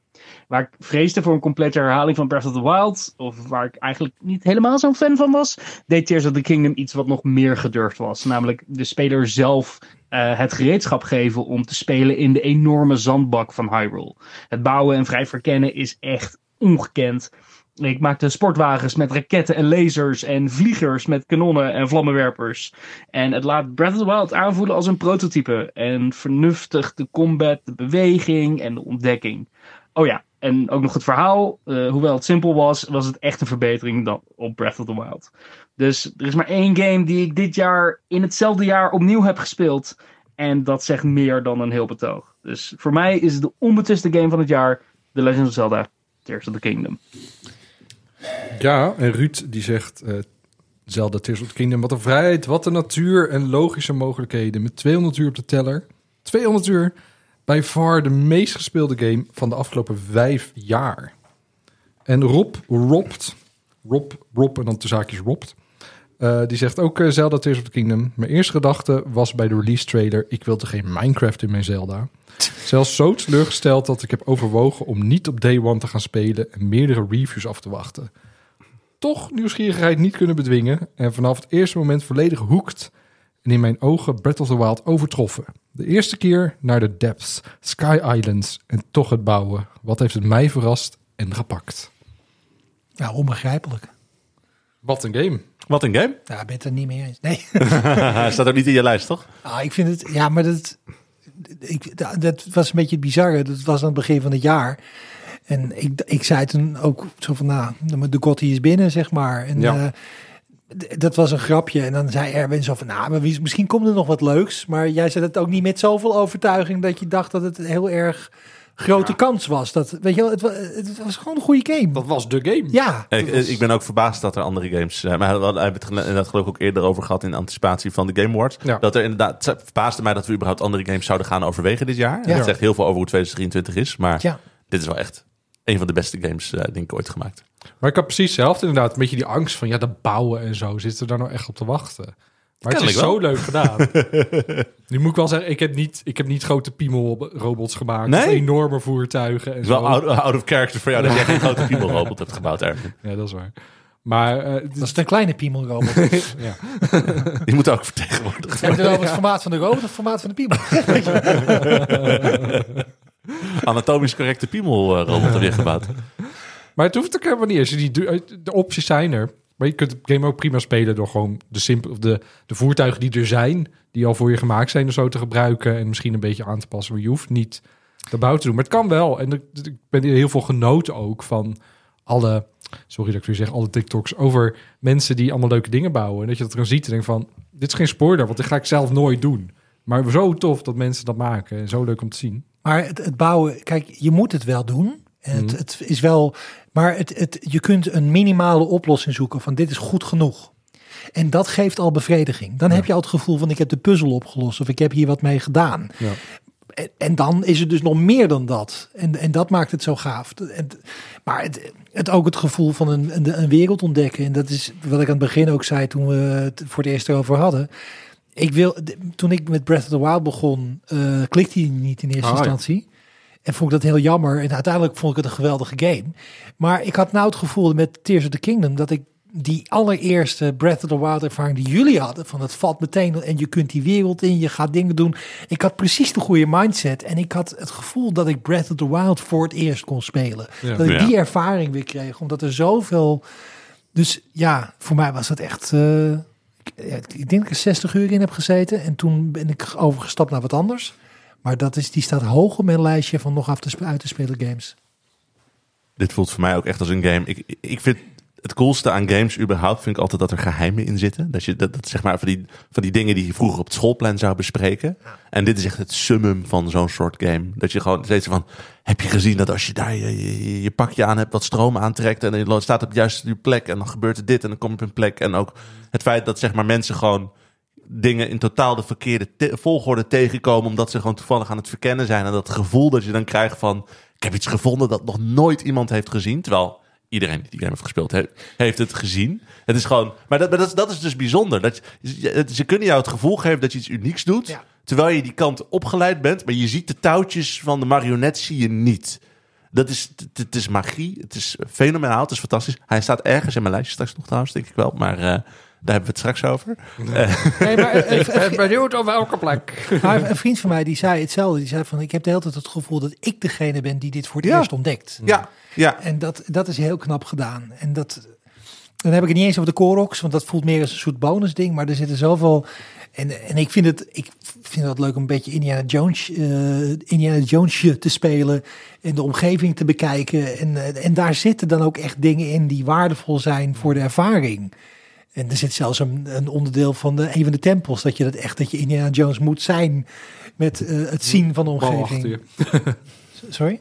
Met zo'n grote bal achter je. Nee, oh, ik ging achter mij kijken. Dat Nee, zit er ook in.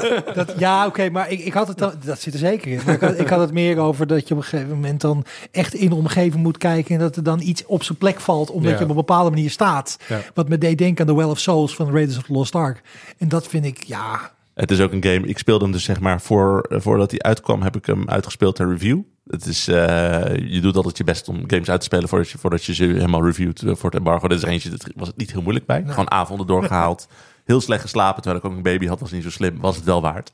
Eh, maar dan heb je hem dus uitgespeeld. En denk je van, nou, ik heb best creatieve oplossingen en zo gevonden. En dan dag één dat het embargo verloopt, komt er een of andere Japanse dude die een soort van eh, watermachine heeft gemaakt om een baas gewoon te verslaan terwijl hij erbij stilstaat. Ik denk van, ik kan echt niks. Ik heb deze game niet eens een Ja. beetje doorgrond terwijl ik speelde. Ja. Het is zo knap. Maar, maar die physics ook. Het, ga, eh, eh, het, is een soort van Kerbal-achtig in de zin van... Een, een, een, straalmotor zorgt voor dit. En het, het, werkt zeg maar zoals het natuurkundig, Ja. zoals je het zou verwachten. Maar er zit ook een laag in... waarbij het zeg maar meer werkt zoals je het zou verwachten... in plaats van dat er echt physics weer gevolgd worden. Zeg maar. Een vliegtuig Ja. is zeg maar niet zo dat je het op de millimeter precies geplaatst moet hebben, maar waardoor het dus wel toegankelijk blijft. Dat, Ja. die balans is zo slim en zo moeilijk te bereiken. Het is, eh, het is mij nog steeds niet gelukt in Kerbal Space Program om een vliegtuig te bouwen wat kan, kan vliegen. Omdat je dus te maken hebt met factor of trust, eh, de massa en de evenwicht. Mhm. Dat is allemaal millimeter gevuk. En in Breath of the Wild, dan kan je gewoon een glider bouwen. Ja. En als je daar meer, meer ventilators op zet, gaat die sneller. Ja. Maar dat- zo- zolang het logisch voelt, goed. werkt het. Ja, En- nee, maar die dat- balans dat vinden is als precies, designer, ja. holy shit. Ja, Maar is wat jij zei, dat heb ik ook in Baldur's Gate 3 en Tears of Kingdom. Dat je denkt van, als je inderdaad ziet wat andere mensen doen met die systemen en de mogelijkheden. Dat je denkt Ja. van, ik ben zo simpel. ik ben zo simpel. Ik kan zoveel meer. En dat doe ik allemaal niet.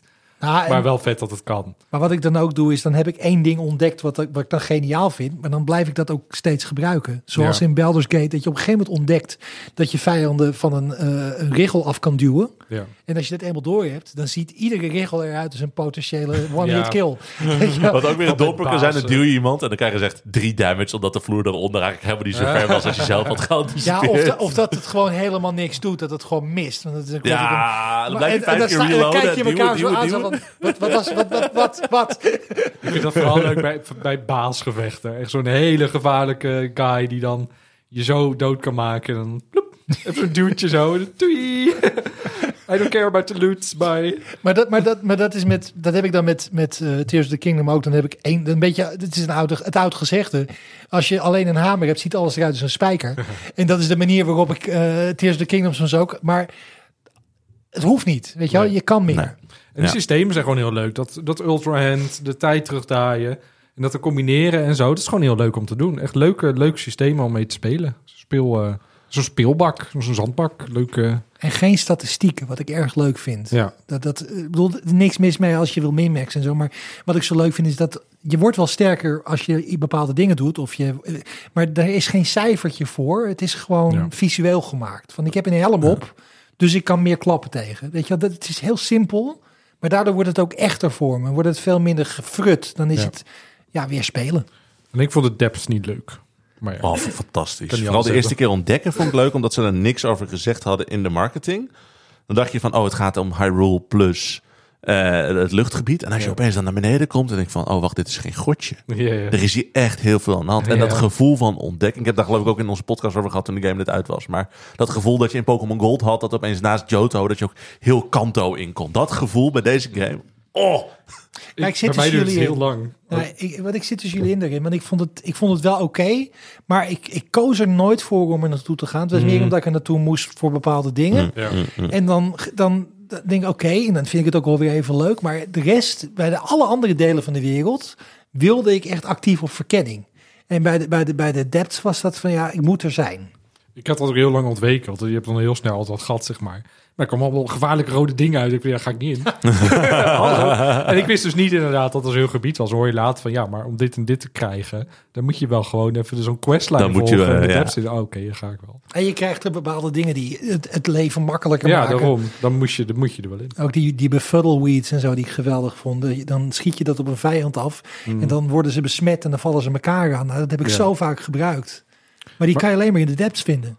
Maar wel, het is wel zo, een van de tofste dingen in de game is als je de depths ingaat en dan door zo'n door zo'n tunnel en dan die muziek. zo- Ja, Dat is gewoon geen, maar echt nul laadschermen, dat dat Ja. überhaupt technisch Ja, werkt. joh, is- helemaal van Switch van boven acht naar jaar beneden. oud. en dan, wow. Ja, Ja, insane. Heel vet. Insane. Heel vet. Wat een game ook weer. Och, och. We gaan naar de, de laatste game, eh, Ik kan me niet voorstellen welke game. Starfield. Ja, Je mag voor mij eh, Bas aanzetten. oh, dat ben ik. Nou, ik je even vertellen wat mijn favoriete game is. Dit is trouwens, eh, dit, dit, dit is Walvisbas, staat hij bekend. Hè? Natuurlijk. Heb ik jullie al verteld hoe dat komt? Want hij is laatst in onze Discord gekomen. Hij is vrij recent bij. van dat hij in de telefoon van Vincent staat als Ja. Walvis Bas. Vincent kent meerdere bassen. Ik ben Gamebas in zijn telefoon. Vind ik een groot compliment. Want Walvisbas werkt in een gamewinkel. Dus ik snap niet waarom hij ooit die bas, ga- Gamebas is geworden. Gamebas snap ik dan nog, maar Walvis Bas? Maar Walvisbas is dus, heeft dus een fobie voor walvis. Heb ik me door Vincent laten vertellen. Eh, dus eh, als je luistert, eh, Bas, ik, als Vincent jou verkeerd heeft neergezet, is het niet mijn schuld dat ik dit nu zo vertel. Maar eh, en, en dat was heel interessant kennelijk toen Death Stranding uitkwam. Maar wacht even, een fobie voor, als, er, als er een fobie is die ik wil hebben, is de fobie voor walvissen. Redelijk hoe groot, hoe, maar hoe groot Maar is ik de denk dat kans het dat, ook je... om de vertegenwoordiging van gaat. En er zijn wel films, series, boeken, et cetera, waarin het wel... Ja, nee, maar dan nog, hoe groot is de kans? Kijk, als je bang bent voor katten of je bent bang voor muizen, dan is de kans dat er een muis in je huis is, is groter dan de kans dat je op een gegeven moment een walvis in je keuken hebt zitten. Misschien moet Bas voor een toekomstige aflevering even insturen om ons uit te leggen wat hier nou mee aan de hand is. Hoe dat met Death Stranding gaat. Want ik wil hier meer over weten. Ik ken het verhaal alleen via Vincent. Maar daarom ken ik hem dus vooral als eh, Walvis Bas. En Of zet het in de Discord. Of in de Discord kan ook. Dan hebben we go- goede manier om mensen in de Discord Ja. te krijgen. Als jij wil weten waarom Walvisbas echt Walvisbas is, kom naar de Discord. En dan hoop ik dat hij het even vertelt. En een link van de Discord vind je op spelkos.nl. Oké. Ik ga Moby Dick voorlezen.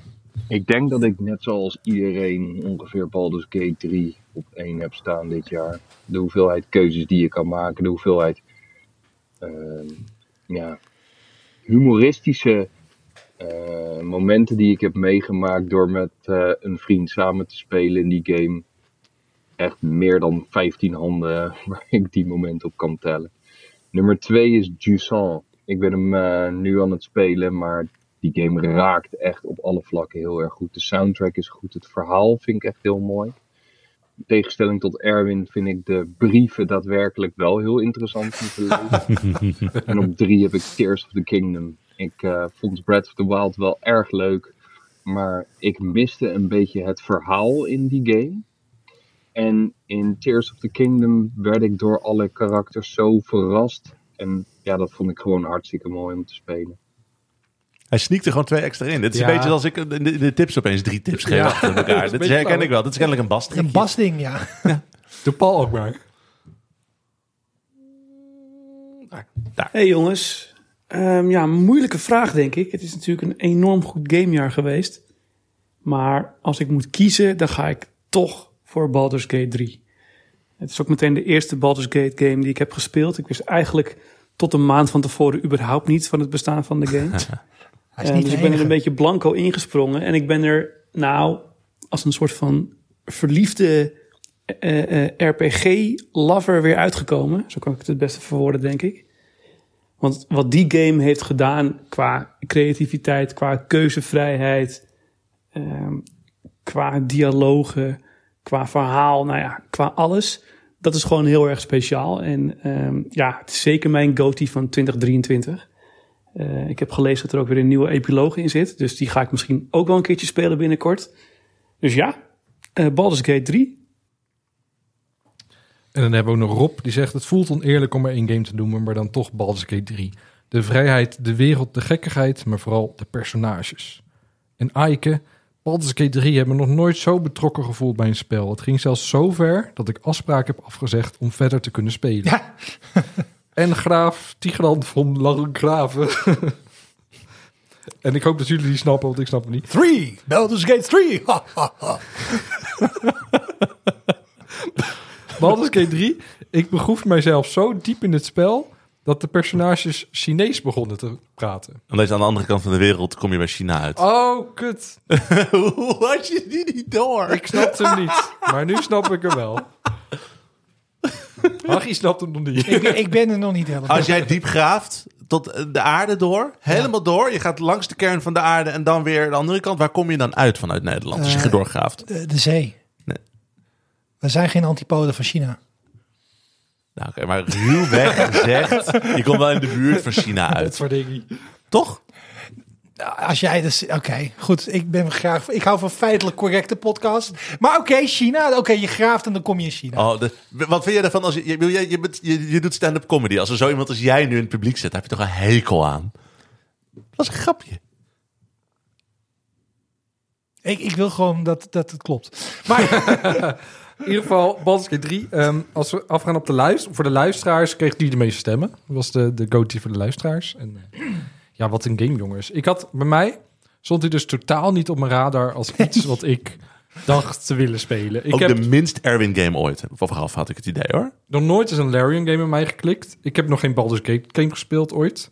Eh, ik heb één spelletje Dungeons and Dragons met jullie gedaan. Was wel leuk. Was heel leuk. Ehm, dat was daarna. Dat was ervoor. dat was ervoor. Ja, klopt. Oh. Ja, nee, dat klopt. Want ik, Ja. ik, ik snapte het vechten pas echt... Ja, ga verder. Ja, nee, En toen kwam dus die, die livestream van eh, Ja. Larian. Dat er dus scène was. Dat, dat, dat, de eh, berengoede livestream. dat was een beren, berenseksscène. En toen dacht ik... Ja. nee, maar toen werd duidelijk van... hey, dit is een game die je hele bijzondere keuzes laat maken. Maar niet alleen die keuzes laat maken... maar dat ook nog eens invult. Met animaties, met voice acting. Dat ik dacht van, hey, dat is interessant. Zo'n game die je zo wild shit laat doen... en dat ook helemaal invult. Ja, dat blijkt. Deze game is zo groot. Ze hebben echt zoveel eh, gedaan. En alles, alles, bijna alles is goed. Ik bedoel, de game was best buggy op het begin natuurlijk. Hmm. Ja. Ehm, maar ze hebben zo insane veel ehm, erin gedaan. Zo ambitieus. En zoveel dingen zijn gewoon zo ontzettend goed. Van de voice acting, van de muziek, van de, alle, alle keuzes die je maakt, alle kanten die je op kunt gaan. En heel veel dingen ga je missen. Heel veel stukken waar heel veel geld en tijd in is gestopt, ga je missen. Omdat je gewoon niet alles in één keer kan Ja. zien. En dat geeft niet, want je beleeft jouw avontuur. Dat is fantastisch. Qua muziek trouwens. Ik, heb, ik, ik speel dus met twee vrienden van mij. Spelen we wekelijks spelen we een avondje in de week. Als het Ja. uitkomt. We wel om drukke levens. Dus we hebben nu ook alweer een maand niet gespeeld. Onze chat heet Shabadabi. Want het is, dat is de combat muziek. Shabadabi, shabadaba, shabadaba. Maar heb jij nou het idee, Erwin, dat... Je zei al van, we hebben dus eerst de podcast eh Spelquest gedaan. Daarna Ja. weer gaan spelen. Ja. Is onze D&D one-shot een beetje een tutorial geweest voor deze game ook? Misschien wel, want ik hoor wel vaak van mensen, eh, zeg, Bas zeg jij bijvoorbeeld, ik hoor ook van anderen dat het heel ontoegankelijk is deze Ja, game. mijn vrouw is afgehaakt, bijvoorbeeld Zeker vergeleken met Tears of the Kingdom Ja. zo, dit is een ontoegankelijke game. Ik voelde dat totaal niet. Ehm, dat heeft deels te maken, denk ik, met dat je heel erg eh, gewoon wordt uitgenodigd ook om te proberen, te experimenteren en te Mhm. kijken als het kijken of iets werkt, werkt het niet, te proberen wat anders, dan laat je het opnieuw en dan probeer je het anders. Maar ik denk ook dat die one-shot best wel wat basisdingen heeft mij meegegeven, dat me dan heeft geholpen om het toch wat sneller te begrijpen van wat is een cantrip, wat is een spel, eh, eh, hoe werkt het met de dobbelstenen en zo. En dat je dat toch een beetje eh, die Dungeons Dragons basis hebt, dat je dat toch wel, dat wel helpt om de game beter te snappen. Dat zou best kunnen. Ja, nou ja, ik zit te denken, is de game ontoegankelijk? Maar ik heb natuurlijk een verkeerde achtergrond, omdat ik dus wel vrij veel met RPG's te maken heb Dat is het punt. Dat, dat maakt het ook lastig. Mijn vrouw die heeft dus niet, nog geen D&D gespeeld. Nou, heel lang geleden een keer een one-shot waarbij ze nog niet alle regels bevatten. En die vond het zoveel tegelijkertijd erop afkwam dat ze uiteindelijk is afgehaakt. Maar wat ik wel, wat ik wel merk is, ehm, dat merkte ik toen ik het pas geleden weer probeerde op te pakken. Maar dat was dat, dat ik soms tegen een muur oploop in het spel. En dat betekent dat ik het niet goed speel. Dan ben ik oude slechte gewoontes aan het gebruiken. Eh, ik ga niet op spoilers, maar dan, dan merk ik gewoon van, ik moet nu even dit wat er nu gebeurt niet doen. Ik moet meer van de omgeving gaan doen. Ik moet meer snappen van de personages. Ik moet echt de wereld beter leren kennen voordat ik vooruitgang kan maken hier. Want Ja. ofwel ik loop tegen een moeilijkheidsmuur op, dat dingen niet lopen zoals ze willen. Of er gebeuren opeens allemaal dingen zo snel dat ik dingen mis, zoals ik bij mijn eerste playthrough had. En af en toe heb ik wel het gevoel dat, dat, dat, dat ik wel een beetje op moet letten van hoe ik het spel speel. Dat vind ik het enige minpunt. eh, en dat heeft misschien meer met mijn hoofd te maken. Maar dat, dat doet niks af van de, alle andere dingen die erover gezegd zijn. Het is een game, voor mijn gevoel, die, het voelt ook alsof hij zonder excuus gemaakt is voor een specifieke, wat meer hardcore publiek. Maar omdat het dat doet, kan het ook heel erg die diepte ingaan. En dat is ook wel weer echt de kwaliteit die, die, die het gaan overhoudt. Dat is echt heel bijzonder. Ik heb nog niet eens eh, alles gezien. eh, nog niet eens, eh, voor mijn gevoel nog niet eens een fractie gezien van deze game. Terwijl ik er best wel wat uren in heb zitten. Heb je Act 3 ben je al binnen gewoon? Nee, dan 3 heb je inderdaad... Dat, dat vind ik zo bizar in deze game. Dan heb je de eerste twee actes en denk van... Nou, ik heb al behoorlijk veel gezien. En dan Act 3 is zo enorm groot. En ik kan me dan heel erg voorstellen dat mensen denken van... Oh, ik wil hem gewoon een beetje snel uitspelen. Dat het, uitspelen, dat het heel frustrerend kan zijn. Dat je dan zoveel mogelijkheden hebt, zo groot... Dat je denkt van... Oh, maar... Maar als, je, als, als deze game je klikt, eh, als het klikt, als je gewoon meer tijd wil besteden, dan is Act 3 zo fijn. Want is gewoon heel veel. En je hebt al die, die verhaallijnen van die personages die in Act 3 worden eh, afgerond, zeg maar. En dan merk je van hoe goed die verhalen in elkaar zitten. Je hebt gewoon heel veel sidequests en heel veel locaties. En dat, ja, dat is heel bijzonder hoe dat in elkaar zit, die derde acte. Maar ik, ik denk dat ik ook wel snap waar het bij mij soms fout gaat. Deze game moet je spelen als Dungeons and Dragons. En als je, Ja. gaat, als je Ja. hem gaat, als je hem als, als gaat, als je hem, als ik ga proberen te gamen, ik probeer dingen sneller te doen of probeer te brute forcen, of- dan gaat het fout. Ja. Maar al- als ik binnen de para- parameters van mijn personage eh, speel Ja. en eh, gesprekken aanga en ga verkennen, en eh, dan, dan heeft de game veel minder weerstand. Het is pas als, je, als ik ga proberen om hem te spelen zoals ik een Bioware game zou spelen, dan gaat het bij mij gek genoeg fout. Maar dat, Ja. dan is hij ook lang niet zo leuk. Het is gewoon echt een game die mij eh, leerde gewoon mijn keuzes te accepteren of de gevolgen accepteren. Met grenzen van als er hele domme dingen gebeuren, dan doe ik een save eh, even laden. Of als iemand doodgaat, doe ik een Ja. save laden. Maar ik heb heel veel gewoon geaccepteerd wat er gebeurde. Want een avontuur gaat niet altijd perfect. Dat is ook de manier waarop je, weet ik veel, als je dat is voor jezelf invult. Dus mijn personages leren van de fouten die ze maken en, en, en wat er gebeurt in de wereld. Dat is gewoon, ja, natuurlijk gaat niet alles perfect dingen gaan fout. Dingen, dingen ja, gebeuren gewoon. En dat hoort er bij dit avontuur. En als je dat accepteert... Dat had ik al heel snel toen ik het hoofd van Karlak in mijn tas had. dat was het punt dat ik dacht van... Ja, nou, dit is blijkbaar mijn avontuur. En dit, daar ga ik in mee. En dat accepteer ik. En daar heb ik het hele spel volgehouden. Dat, eh, Maar dat, ja. dat hielp bij mij op een gegeven moment ook. Want ik had op een gegeven moment eh, in de eerste act heb je dan twee routes die je kan nemen. En eh één daarvan moet je door de bergen en de andere ga je door de, dar de Underdark heen. Hmm. En dan is er een quest die leidt door de bergen heen. En die heb ik tot nu toe nog niet gedaan. Want dat is namelijk, dat kwam niet op mijn pad. Mijn Ja. reis ging een andere kant op. Ja. En in het begin ging ik toen een beetje zitten googlen, op Reddit kijken van ja, maar mis ik dan? Ja, dan mis je een hele leuke quest. Maar toen dacht ik, ja, maar dat weet ik omdat ik op Reddit heb zitten kijken en omdat het in mijn questlog staat. Maar wat mijn personages meemaken, Ja. is dat ze deze reis maken. Dus ik accepteer inderdaad de keuzes dat ik deze niet afrond. En dan is het spel ook leuker, omdat het gewoon jouw verhaal is. Ik vind nog steeds dat we eens een keertje met z'n drieën op zijn minst moeten spelen. Of het wel of niet streamen of, of opnemen, weet ik wat, moeten we maar zien. Maar ik wil eens een keer met jullie gewoon dit spelen, omdat we dan die multiplayer ervaring met elkaar hebben. En omdat we ook wel echt gewoon een beetje op die ervaring zitten, in plaats van dat we nu heel erg aan het meta spelen zijn of zo. Dat is een beetje waar ik tegenop loop met mijn groepje die ik speel. Die twee zijn veel meer bezig van, ik heb een beeld gevonden en dan multiclass ik in deze dingen en dan one-shot ik de Oh. hele game. Terwijl wij veel meer zitten van, kom, we gaan praten met die tieflings en kijken wat, met wat we met ze gaan flikken. Ja, dat vroeg ik me inderdaad ook al af. Heb je dan bijvoorbeeld deel van emotionele gesprekken ook in de momenten dat je keuze maakt? Is het dan niet, als je sneller met van die vrienden speelt, dat het wat lolliger wordt en zo? En, Ja, eh, dat, is gewoon, maar dat, en dat heeft ook zijn waarde. Hè? Ja. Een leuk- lollige avond met vrienden is ook wat. Maar ik denk dat wij een hele andere klik met elkaar zouden hebben in die game. Dat dat echt oprecht heel erg leuk zou zijn. ja. Dus dat zou ik eens een keer heel graag met jullie willen doen. Het leuke is, je hebt verschillende opties. We kunnen eh, nieuwe personages maken. Dat sowieso. We kunnen als onze eh spelquest personages spelen. Of we kunnen, eh, denk ik, die origin per personage kun je ook Oh, kiezen. Ik wil ja. best als Astarion spelen. Wat een ik, verrassing. Wat een Wat surprise. eh, nou Ik, zeg. ik denk Dat is- spelquest personages lijkt me ook heel interessant.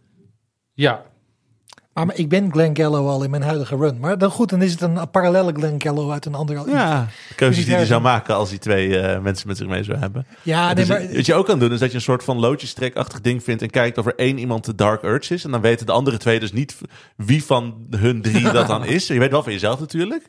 En dan kijken of je het ook zo lang mogelijk weet te temperen... dat, dat de anderen het niet doorhebben. Dat vind ik een leuk idee. Ja, toch? Maar dan wordt het een beetje weerwolf. eh, Ja, idee. precies. Ja, ja. Ik bedoel, als je, uiteindelijk is de aap uit de mouw en dat is wel duidelijk. Maar dat je wel nog een beetje zo van zit van... Oeh, wie zou het zijn? Is het Harry? Is het Erwin? Ik vraag me af wat hier aan de hand Ja, maar is. de kans bestaat dat ik het word en dan is het binnen 30 seconden duidelijk. Nou, maar ja, dat, dat, dat, dat is aan jou. Dat is aan jou. Of als ik het word, dan is Carlux hoofd er weer af. Jouw eerste run is gewoon een Dark Urge run. We komen er eigenlijk achter wat er gebeurd is.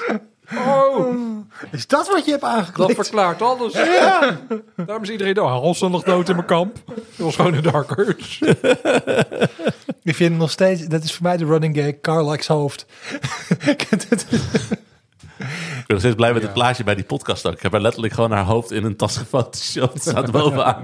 Maar ik, ik heb ook, waar ik nu zit, daar was op een gegeven moment ook, ik moest voor Carlac iets doen. En ik vind, ja, natuurlijk doe ik dat van Carlac moet gered worden. Wie doet dat nou niet? Carlick is ook even mijn favoriete personages. Ik vind is- zo Ik denk tof. ook dat zij onze vierde partymember wordt als we met z'n drie aan het spelen zijn. Zij is zo leuk. zij is zo leuk. Ik vind het wel heel knap van de game. Op een gegeven moment kies je wel een beetje je favoriete eh, de party members. Voor mij was het dan Lizelle en Astarion en daarnaast Wheel of eh, Shadowheart. Je wisselde een beetje. Ja. Hmm. Maar welke personages je ook kiest, volgens mij ga je heel snel van ze ook houden, omdat het gewoon zo, goed geschreven is. Want ik had eerst dan Astarion en Lizelle, denk van, oh, mijn, mijn murder, murder babies, die moet ik beschermen. en eh, dat vind ik leuk. Maar dan leer je steeds meer over hun verhalen. Vooral Astarion, dat verhaal is zo sterk geschreven over misbruik verleden en hoe die daar nu mee omgaat en weer leert zichzelf te zijn en zo. En dat hij dat eventueel met jou wil doen. Dat ja, heel goed geschreven verhaal. En dan ga je toch wel meer je krijgt een band met die personages. En dat, dat werkt ook heel mee in het verhaal. Dat je echt met die personages, je gaat samen ga je op reis. Je bent een familie. En Ja. ja, Die stemacteur trouwens, die Astarion heet, die heeft dus inderdaad de beste performance gewonnen. Zou, zou, ja, ja, ik, ik, zou, ik zou zelf iemand anders hebben gekozen, maar ik vind hem ook niet slecht. of Zo. Het zijn gewoon heel veel, heel veel goeie. Ja. Maar hoe hij, als je ziet hoe hij die speech accepteert, dan denk je van, jongen, ik gun het je ook gewoon heel erg. Ja. Want hij werd echt zo ontzettend emotioneel ervan. Het, is, Ja. het, gaat hem zo dicht, het ligt hem zo nauw bij het hart. Maar volgens mij heeft die gast ook zoveel liefde over zich heen. Ja. gekregen. Ja. Wat hij ook niet verwacht had. Die, die dacht natuurlijk, ik ga een voice acting doen voor een, voor een videogame. En dat is leuk, een paycheck. Een, PC-RPG, super niche en dat soort dingen. Ik, Ja. ik denk dat zijn carrière gemaakt is. Iedere AAA-game zal hij waarschijnlijk nu gevraagd worden van... hey, kom je ook een stemmetje doen? ja. En hij terecht. deed ook, hij was in eh, Resident Evil. eh de Resident Evil is een nieuwe gast, die ook een stem. En in eh, eh, die Quantic Dream game met die robots had hij ook een stem. Uh, oh ja, ja, ja, ja. God, Beyond? Human? Beyond, Beyond Human. Human. Ja. Beyond, Detroit Beyond Human, ja. Ja. Zo slechte game. Maar hij had ook een hele goede speech. Hij had ook eh, de prijs van de Golden Joys- Joystick Awards had hij ook gewonnen. Oh ja. En daar kreeg hij wat meer de tijd dan 30 seconden dat hij weer van het podium werd gehield bij de Game Awards. Maar daar, daar, daar gaat er ook heel veel aandacht zeg maar, van hoeveel dat personage betekende voor mensen die eh, misbruik hebben gekend in het verleden. En dat het dit hun op een bepaalde manier hield. En dat hij daar heel veel reacties van krijgt. En dat maakt hem ook heel emotioneel natuurlijk. Dat hij dat voor andere mensen heeft betekend. En dat is, ja, dat is heel mooi. En je Maar- merkt ook hoeveel streams hij ook doet. En hoeveel, hoe hij het doet met de community. En doen, ze, doen heel veel van die voice actors. Gewoon een hele leuke cast is het ook. Dat ze allemaal met streams bezig zijn en met TikTok en met dingen om heel veel contact te hebben, maar ook met die fans. Want die merken ook van ja, hey, dit, eh, dit, dit, dit raakt iets en dan moet je Ja. iets mee doen. Lijkt hij op uh, Asterion? Nee. Als uiterlijk Ja? of als persoonlijkheid? Nee, als uiterlijk? Ja, al die personages hebben wel iets van de stemacteurs, ja. Toch wel? Ja. Vind je? Oké, Hmm. dan ben ik wel benieuwd naar Carlick. Ik vind het een is hele niet, leuke is niet vrouw. rood. Het is niet rood. Nee, maar ze ze heeft zo'n ze is een bepaalde Londens gevoel voor humor. Heeft het personage over zich. Zo'n Brits. Ze non-binair eh, stemacteur ook trouwens van Karlak. Ook leuk. Oké. Volgens mij zijn de pizza's er Is dat zo? nu al. Zullen we dan nu de deur open doen, pizza eten en daarna aan onze eigen persoonlijke top 5 Ja, beginnen? of heb je nog op het lijstje staan? Hoe wist je dat? A few minutes later. Dan eh, gaan we van eh Baldur's Gate 3 naar onze Coties, onze eigen spelkost host top 5 Ja. lijstjes. Dat zijn dan de, de, de games waarvan we denken dat... En ik, ik heb echt, terwijl we aan het praten waren net... en al die dingen voorbij kwamen... ben ik heel erg gaan twijfelen aan de volgorde die ik Oh had. jee. ik, heb ook nog, ik heb er nog eentje uitgegumpt net en een nieuwe opgeschreven. Ik dacht van, oeh, dit had ik anders moeten bedenken. Ja, dat kan ik niet Dat meer, want ik heb, ik heb het uitgeprint. Ik kan het niet meer doorstrepen, dus het, sta- het ligt gewoon vast. Toch een nadeel van geen Remarkable. Ja, hou- toch maar investeren, denk ik dan inderdaad. Voor Maar volgend is- jaar is dit denk ik wel een optie, want anders dan kunnen we gewoon die podcast niet doen. Maar misschien hebben we het daar volgende week nog over. Ja, nee, maar het is, ik, ik vind ook wel, ja, weet je, het is ook een subjectief medium. Als iemand mij vraagt wat is mijn all-time favoriete game, kan het iedere dag weer veranderen. Ik heb het idee, je mag de lijst aanpassen tot je hem uitspreekt en dan ligt hij voor het jaar vast. Wat, wat ik eigenlijk wilde zeggen is, ik weet niet meer waar we het volgende week ook weer over hebben gehad. En dat is een ontzettende Doctor Who ding om te zeggen. op die- Timey-wimey. Ik heb wel, mijn lijstje is best nog wel... Ik heb eh, afgelopen maand nog allemaal indie games ingehaald. En dan is mijn lijstje nog best wel flink, eh, flink veranderd. En ja, dan zit je natuurlijk wel met het idee van... Is het recency bias omdat ik dit eh, afgelopen maand heb gespeeld of niet? Ja, maar ja. het maakt me ook niet zoveel uit. Want het is nu het lijstje dat we op dit moment maken. Dat dit Voelt moment nu goed. vindt. Voelt nu goed. Dan moet je dat doen. Ik heb er vrede mee. Ik denk Dus, ook, wij eh, hebben het voordeel dat we niet zeg maar een soort van autoriteit eh, willen uitstralen met door zeg maar dit is de lijst van spelkosten, de beste podcast ooit, weet ik veel. Dit is gewoon, dit is wat wij voelen. Ja. En we hebben, wel- we hebben in de redactie van Gamer.nl nog mee zitten ruzie over wat de definitieve lijst daar is. Ik heb, Ja. ik heb met NRC nog zitten praten over wat daar is. We hebben met z'n allen met de Game Awards nog een beetje meegestemd vanuit eh, Gamer.nl. Dus Ja. er zijn genoeg autoriteiten waar we ook hebben bijgedragen, maar dit is gewoon persoonlijk. Dit is gewoon wat wij vinden. Ja. En dat is, dat is Maar wat ik goed. zeg, werkt wel iets zwaarder dan, dan wat jullie zeggen uiteraard. Maar dat, dat staat los daarvan verder. Ehm, ik zelden zulke blikken gehad. Nou, ik ben eigenlijk van ons drieën. Ben jij voor mij het grootste mysterie, denk ik, van wat ieder geval de top 2. Eigenlijk, nou, Dat is omdat ik bij BNR al een soort van gezegd heb... en je hebt die podcast geluisterd... Ja. dat ik ongeveer de beste vind. Dus ik ben geen mysterie meer voor jou. Dus ik snap Nee. het wel. ja, maar dan vind ik dat we moeten beginnen met Bas. Maar we doen dat, maar we gaan met z'n allen vijf en dan vier en dan drie was het idee, toch? Of gaan we toch... eh, oh, ik dacht dat we... Ik dacht dat dat juist Oh nee, dat dat doen. doen we gewoon. Dat, dat, dat vind ik ook goed. Dat doen ik, we vind, het gewoon. ik vind beide leuk. Ik vind, oké, ik vind, we gaan gewoon ieder onze vijf en dan gaan we op die manier in een rondje. En we, alleen, we zorgen ervoor dat we het, we gaan niet herhalen wat we eerder hebben gezegd. We gaan vrij rap er doorheen. Dat was het idee. Ja, misschien nog even heel kort snel, snel een duidingsmomentje. Maar we gaan Half uur, max per game. Ja, maar doen we nou up. vijf, vijf, vier, vier? Ja, ja, ja. Oké, dus Oké. eerst allemaal onze vijf. Ja. Oké, oké, oké. Zal ik beginnen dan? Is goed. Mijn nummer vijf heb ik dus inderdaad nog veranderd op het laatste moment. Maar eh, ik heb op plek vijf Final Fantasy 16. Is geen enkele keer voorbij eh, gekomen, bedacht ik me ook. Nee. Dat is verrassend. waar. Ik denk ook dat het een game is waar mensen een beetje... Het had een paar kleine mankementjes hier en daar, omdat de sidequests zo in zaten. Hmm. eh, die wat minder waren. Maar, en, en het was meer een actiegame dan een RPG. Maar het is echt een fantastische actiegame met een verhaal wat me zo ontzettend naar emotie heeft gedreven door het hele jaar heen. Waardoor ik hem toch nog op het laatste moment heb eh, vervangen met een niet nader te noemen andere game. Die ga ik niet noemen, want dan zit ik alsnog een eentje Ja, in dat sneaken. Ga ik niet doen, ga ik niet doen. Dus eh, nee, Final Fantasy 16 is voor mij ondergewaardeerd ook wat dat betreft. Ik denk dat mensen zich te veel doodstaren op het feit van... het is geen traditionele RPG, dus hij verdient niet allemaal prijzen. Ja. Super goede game. Oké. Erwin. Mijn eh, nummer vijf is eh, de game die ik het meest recent heb gespeeld. Daar had ik het eh, vorige podcast nog over. Dat is Season a Letter to the Future. Oh ja. Ah ja. Ehm, ik had het ook uitgelegd. Zo'n game die je ook anders naar de echte wereld laat kijken. En eh, je gewoon motiveert om, om mooie, creatieve, leuke dingen te doen. En, eh, en beter te observeren en beter naar mensen te luisteren. Nou, dat vind ik fantastisch als een game dat doet. En het is ook gewoon heel mooi en leuk. En eh, een heel fijne game om te spelen. Dus, eh, en het speelt goed op de Steam Deck. Dat is een goed argument. Ja. Nou, Harry is op bij die laatste zin. Nou, ik ben, ik ben mijn Steam Deck wel heel erg gaan waarderen de afgelopen paar maanden. Toen het to- tot rust kwam, zie ik echt als een hele fijne manier om eh, eh, bepaalde games op een bepaalde manier te spelen. Dus het heeft wel een waarde, absoluut. Ja.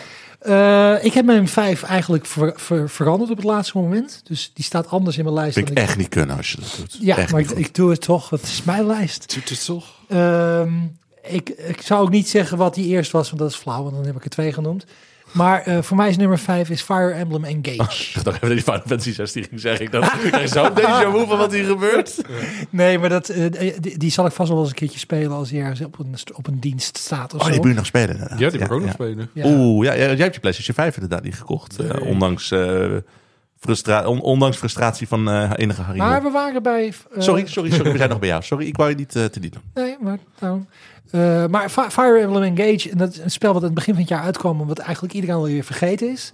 Maar wat ik best wel heel veel, waar best wel veel tijd in gestoken heb, waar ik veel lol in heb gehad, niet uitgespeeld. Eh, maar wat ik ook niet erg vond, omdat het ook zo'n gameplay game was. En ehm, hij deed voor mij wat Three Houses niet deed. En dat was voor mij een pluspunt, dat er niet zoveel gedoe omheen was. Dat het echt puur om de tactiek ging. Dus voor mij was dat echt, als ik terugkijk op het jaar, ja, dat is voor mij mijn nummer vijf. Vergeet de game ook, omdat hij ergens in januari of zo. Was echt een van de eerste games die uitkwam. En het was ook een game die geen grote splash heeft gemaakt. Het is ook terecht dat hij nergens op grote lijstjes terecht is gekomen. Maar ik heb hem gewoon op mijn lijstje gezet. Nou, ik vind hem mooi. Ja. Ja.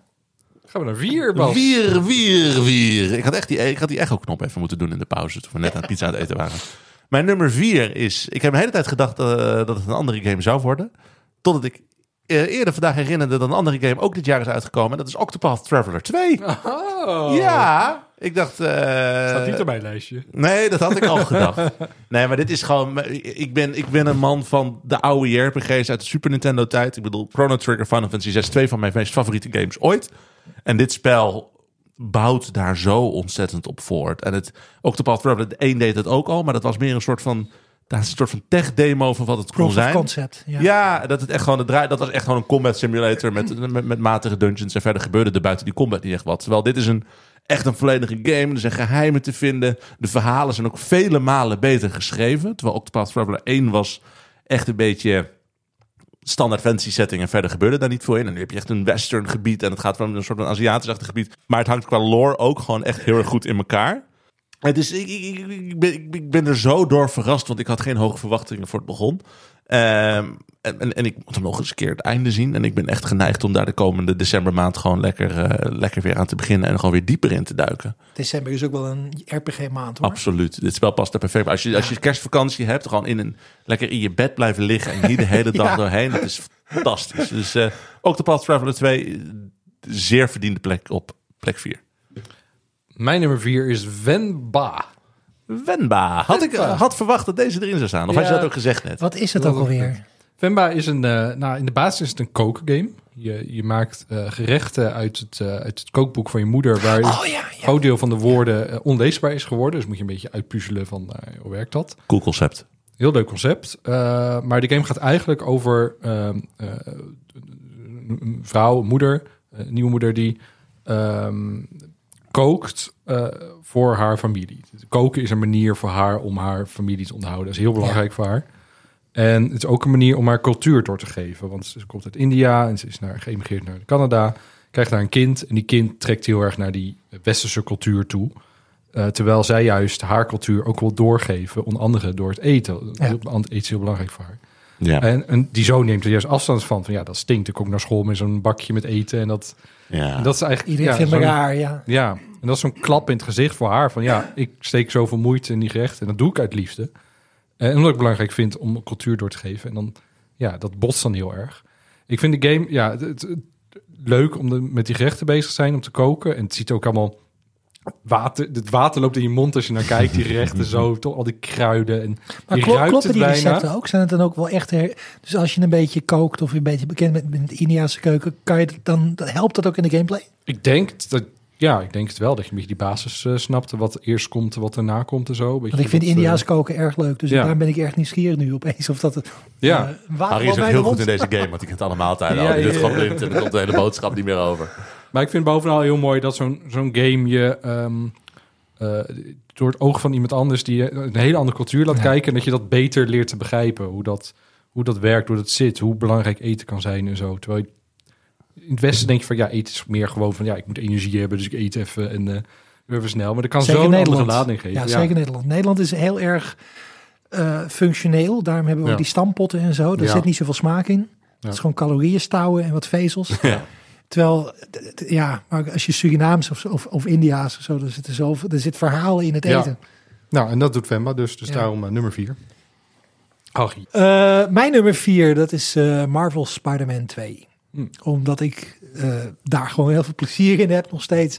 En omdat de game dingen doet die ik eigenlijk niet verwacht had. Ehm, aan de ene kant is het wel gewoon meer van hetzelfde. In de zin van als je Spider-Man 1 en Mars Morales hebt gespeeld. Dan ben je, precies, ben je helemaal thuis. En dan is het niet dat je denkt, goh wat een schokkende andere game is dit. Hoeft ook niet erg te zijn natuurlijk, hè? Maar het, het, het, het, het doet genoeg nieuwe dingen om je meer vrijheid te geven. Eh, de twee personages zijn echt anders genoeg van elkaar. Met duidelijke andere achtergrond. En eh, Miles is gewoon een heel tof. Het is een jonge jongen van een andere achtergrond die tegelijk enthousiast is, maar ook onzeker vanwege zijn leeftijd. En Peter Parker is dan de wat oudere, meer ervaren, maar die heeft zijn eigen levensfase. En het verhaal en de manier waarop dat verteld wordt. Ik moet je eerlijk zeggen, bij Spider-Man en bij, bij Miles Morales heb ik allebei bij het einde zitten huilen. En eh, ik heb het gevoel dat dat bij deze ook een optie is, omdat het allemaal klopt of zo. En ik ben heel erg blij met de manier waarop de. Want de, mijn favoriete deel bij die game is. Als Spider-Man eh, sneaky jagen op de vijanden die aan het patrouilleren zijn. Weet je, het concept wat we van Batman natuurlijk al kenden. Ja. Eh, dat is weer zo ver verfijnd. Met zoveel lekkere dingen erbij om te gaan doen. Dat ik daar. Ja. En mooi. Gewoon een super mooie game om te zien. Ziet er zo tof uit en zo solide en zo werkelijk. En er, er zit een moment in de game dat zonder enige functie moet je in eentje op de fiets. en dat, dat, dan fiets je dus door een wijk heen. En, eh, en het verhaal technisch gewoon emotioneel interessant. Maar dat ziet er allemaal, eh, het is eh, bijna throwaway, bijna nonchalant. Ah, dat doen we even. Terwijl je, als je erover nadenkt, denk van er is zoveel tijd en moeite gestoken om dit moment zo overtuigend te maken. Er zit heel veel artisticiteit in. Ik vind Miles Morales een leukere Spider-Man dan Peter Parker. Dat is misschien eh, controversieel. Maar ik heb eh, een hele tijd terug een keer zo'n Marvel Unlimited eh, abonnement gehad. Heb ik heel veel Miles Morales eh, comics gelezen. Ik heb pas die Across the, the Spider-Verse eh, film ge- Leuke gezien. film. Was heel leuk. Die is toch binnenkort op Netflix, of niet? Die staat nu op Netflix. Ja, die wil ik Ja. nu gaan kijken. ook, Ja, ja. heel leuk. En eh, dus Miles Morales onlangs gespeeld. De, de, de, de uitbreiding van de eerste Spider-Man. En ehm, ja, ik ben wel echt wel... eh, ik vind het echt een leuke Spider-Man. Ik vind Pete Parker dan wat veel saaier overkomen. Terwijl natuurlijk... Pete Parker heeft ook een hele geschiedenis... en daar kun je ook een hele band mee hebben. Maar eh, ja, ik ben wel leuk, benieuwd hoe dat in eh, Spider-Man 2... wil ik ook zeker nog een keertje eh, spelen. Maar het, con- het contrast tussen die twee werkt daardoor denk ik ook zo goed in de Mm. game. En, en ik vind ook de multiculturele achtergrond van Miles Morales vind ik interessanter. En ook vader die politieagent is en die moeder. En Ja. er zit echt, er zit- het zijn mensen. Het is een moderner verhaal, ook wat dat betreft. En een personage met minder bagage, waardoor je er leukere dingen mee kan doen. Pieter moet zoveel dingen zijn, omdat mensen echt 50 plus jaar verwachtingen van hem hebben. Ja. 70 plus zelfs op dit punt. Ja, dat is waar, ja. Nee, maar eh, daarom is het voor mij echt, eh, ja, echt een spel wat, wat in de lijst hoort. Oh, nummer 4, Marvel's Spider-Man 2. Ik ben de enige die hem genoemd heeft. Hè? Niemand anders heeft hem ook in de, in de luisteraars hebben hem niet genoemd. Nee. Nee. Nou, maar een leuk gevarieerde podcast zo wat dat betreft. Ja, nee, dus ik vind het ook geen eh, graadmeter. Maar het, het, aan- nu ik erover nadenk, van, het was best wel een hele grote game. Er waren Ja. mensen op de subreddit van Spider-Man een beetje salty... omdat hij zeven keer genomineerd was bij de Game Awards. Nul gewonnen. Nou, dit is er één. Hij heeft er wel één Ja. gewonnen. Heel veel salty mensen. Ook, ook dat, eh dat Nieuw Newman van uh, Sterling gewonnen had. Van, oh, Yuri is robbed en zo. Terwijl, hebben dan waarschijnlijk Baldur's Gate 3 niet gespeeld. Alleen Spider-Man 2, daar zitten ze zo aan verbonden. Dat ik denk van, ja, Yuri hoort die prijs te winnen. En, dan, En ik dus- heb die allebei gespeeld. En ik, ik zou Neil, dus niet mijn persoonlijke favoriet geweest. Ik zou Yuri echt niet boven Neil hebben gezet hoor. Dat Nee. was zo'n veel betere eh, performance. Maar het heeft wel echt diehard fans Spider-Man. zeg Ja, absoluut. Maar weet je, ik, kijk, ik snap het als je Baldur's Gate niet gespeeld hebt. De performances in Spider-Man 2 zijn ook heel erg goed. Ja. Het is absoluut, eh, maar er is wel meer gezeik over. Het feit dat, dat eh, Mary Jane een al, iets ander uiterlijk heeft gekregen. Daar werd ook iedereen weer helemaal pisnijdig over Mhm. en zo. Dus het, het is ook weer zo'n game waar dan de, de, de slechte kanten van de gamecultuur ook weer een beetje door boven kwamen drijven. Mhm. Ja. Zullen we naar nummer drie? Nummer Nummer Drie, drie, drie, drie, drie, drie.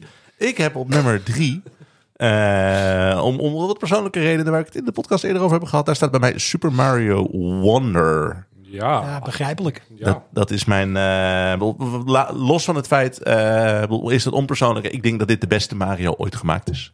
2D of 3D. Ik heb wel een voorkeur voor de 2D games, maar ik denk dat dit gewoon. Er zit hier zoveel variatie, zoveel creativiteit in. Ik weet dat er een kritiekpunt mee te maken is van hoe het had wel wat meer levels kunnen hebben. Maar ik denk juist dat het, omdat het zo gefocust is op deze hoeveelheid levels, dat het daardoor zo creatief is zonder ooit het gevoel te krijgen dat het in herhaling valt. En het is voor mij persoonlijk, dus omdat ik dit met mijn zoontje heb gespeeld, dat het zijn eerste game is geweest. Dit is, hij leeft gewoon ook. eh, hij- zijn, zijn nieuwe hobby is dus, die nu, dus inderdaad Super Mario Speedrun steeds zit te kijken. Hm. Het is gewoon, dan wordt hij ochtends wakker. Papa, mag ik nog even kijken naar die meneer die Mario speelt? ik zat laatst zat ik ergens vast en dan zat ik echt te kijken, wat is het? Dan zat hij naast me en papa. Je moet daar omhoog en dan door die buis heen. En dan, dan, vind je daar je muntje. Ja hoor, dat was het gewoon. Want hij heeft die hele game gewoon uit zijn hoofd geleerd op dit punt. En gewoon dat delen. Dat, ik herken dat gevoel nog dat ik zeg maar Mario 3 speelde op zijn leeftijd. Dat is gewoon, dat heeft hij nu. En dat creëert zo'n sterke band. En zelfs al was dit een gemiddelde game geweest, had hij daardoor nog voor mij denk ik op, op een plekje in deze top 5 om die reden gestaan. Maar hij is ook gewoon nog fantastisch. Dus Mario Wonder. Maar laat ik wel zien hoe tijdloos dat design is. Ja, absoluut. Ja. Ja. En hoe gemoderniseerd het ook is inderdaad. Het is gewoon... eh, ja, we hadden het natuurlijk al op andere punten over. Oh, net is in de podcast van volgende week hebben we het nog over Peach. Maar dat, eh, dat hoor je volgende keer wel. Ik kan me dat niet meer herinneren dat we dat volgende week... Maar goed, Mijn nummer drie is Chance of Sonar.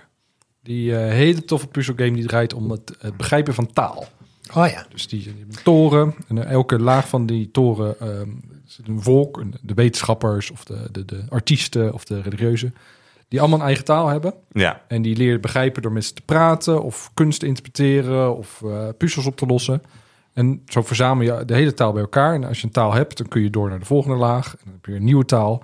En dat hele puzzel-element is gewoon heel leuk gedaan. Het uit elkaar, uit elkaar vogelen en zo. En, en ja, het is gewoon heel origineel, uniek en heel mooi gedaan. En dan op het eind komt het ook allemaal samen. Want dan het doel is uiteindelijk van, ja, je moet die mensen leren begrijpen. Je moet mensen kunnen communiceren. En dan moet je ook weer proberen dat ze contact met elkaar maken. Want ze leven heel erg los van elkaar. Maar ja. het is, ja, het is beter in de wereld als we elkaar leren begrijpen en eh, met elkaar leren praten. Dus ook nog een mooie boodschap en zo. Maar bovenal vind ik het gewoon echt een hele leuke, originele puzzelgame. Heel erg van genoten. Ik wil hem heel graag nog spelen. Want dit is gewoon gameplay technisch. Wat ik al zei, eerder heb gezegd van games draaien voor mij echt om geheimen. Hm. Dit, dit, dit- dit- letterlijk de, de taal die mensen spreken is het geheim wat je Ja. aan het ontrafelen bent. Lijkt me Ja. heel gaaf. Iedere keer als jij, jij noemt iedere keer titels, denk ik van waar gaat dit over? En dan leg je het uit. denk oh, Ja, nou weet ik weer wat je bedoelt. Je, ik, ik, want je- dit zijn allemaal spellen die je wel eens eerder eh, genoemd hebt, dus Ja. vandaar. Maar die titels, ik weet ze, het, zijn ook, het zit ook niet op mijn radar. Terwijl dit ook een spel zou moeten zijn wat ik leuk vind. Nou, zet hem op je wishlist.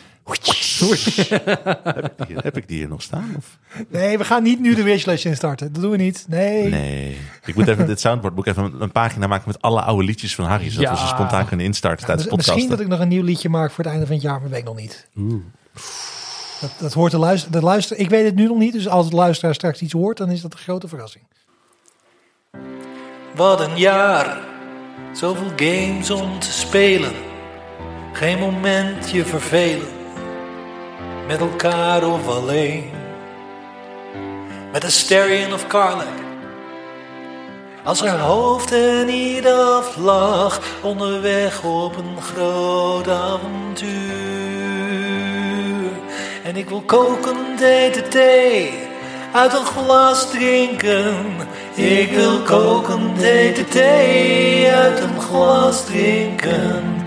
Ik wil koken DTT, uit een glas drinken. Ik wil koken DTT, uit een glas drinken. Zelda, wat een game. Twee Spider-Man en J.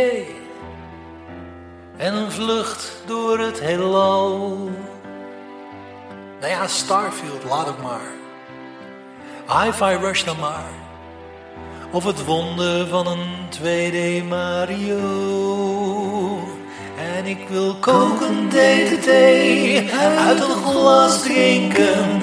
Ik wil koken DTT, uit een glas drinken. Ik wil koken DTT, uit een glas drinken. Ik wil koken DTT, uit een glas drinken. Met jou.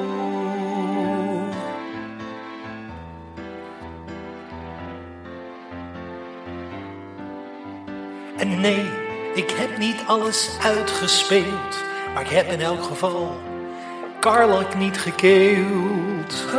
Dat is mijn angst, dat ik Karlak zou vermoorden.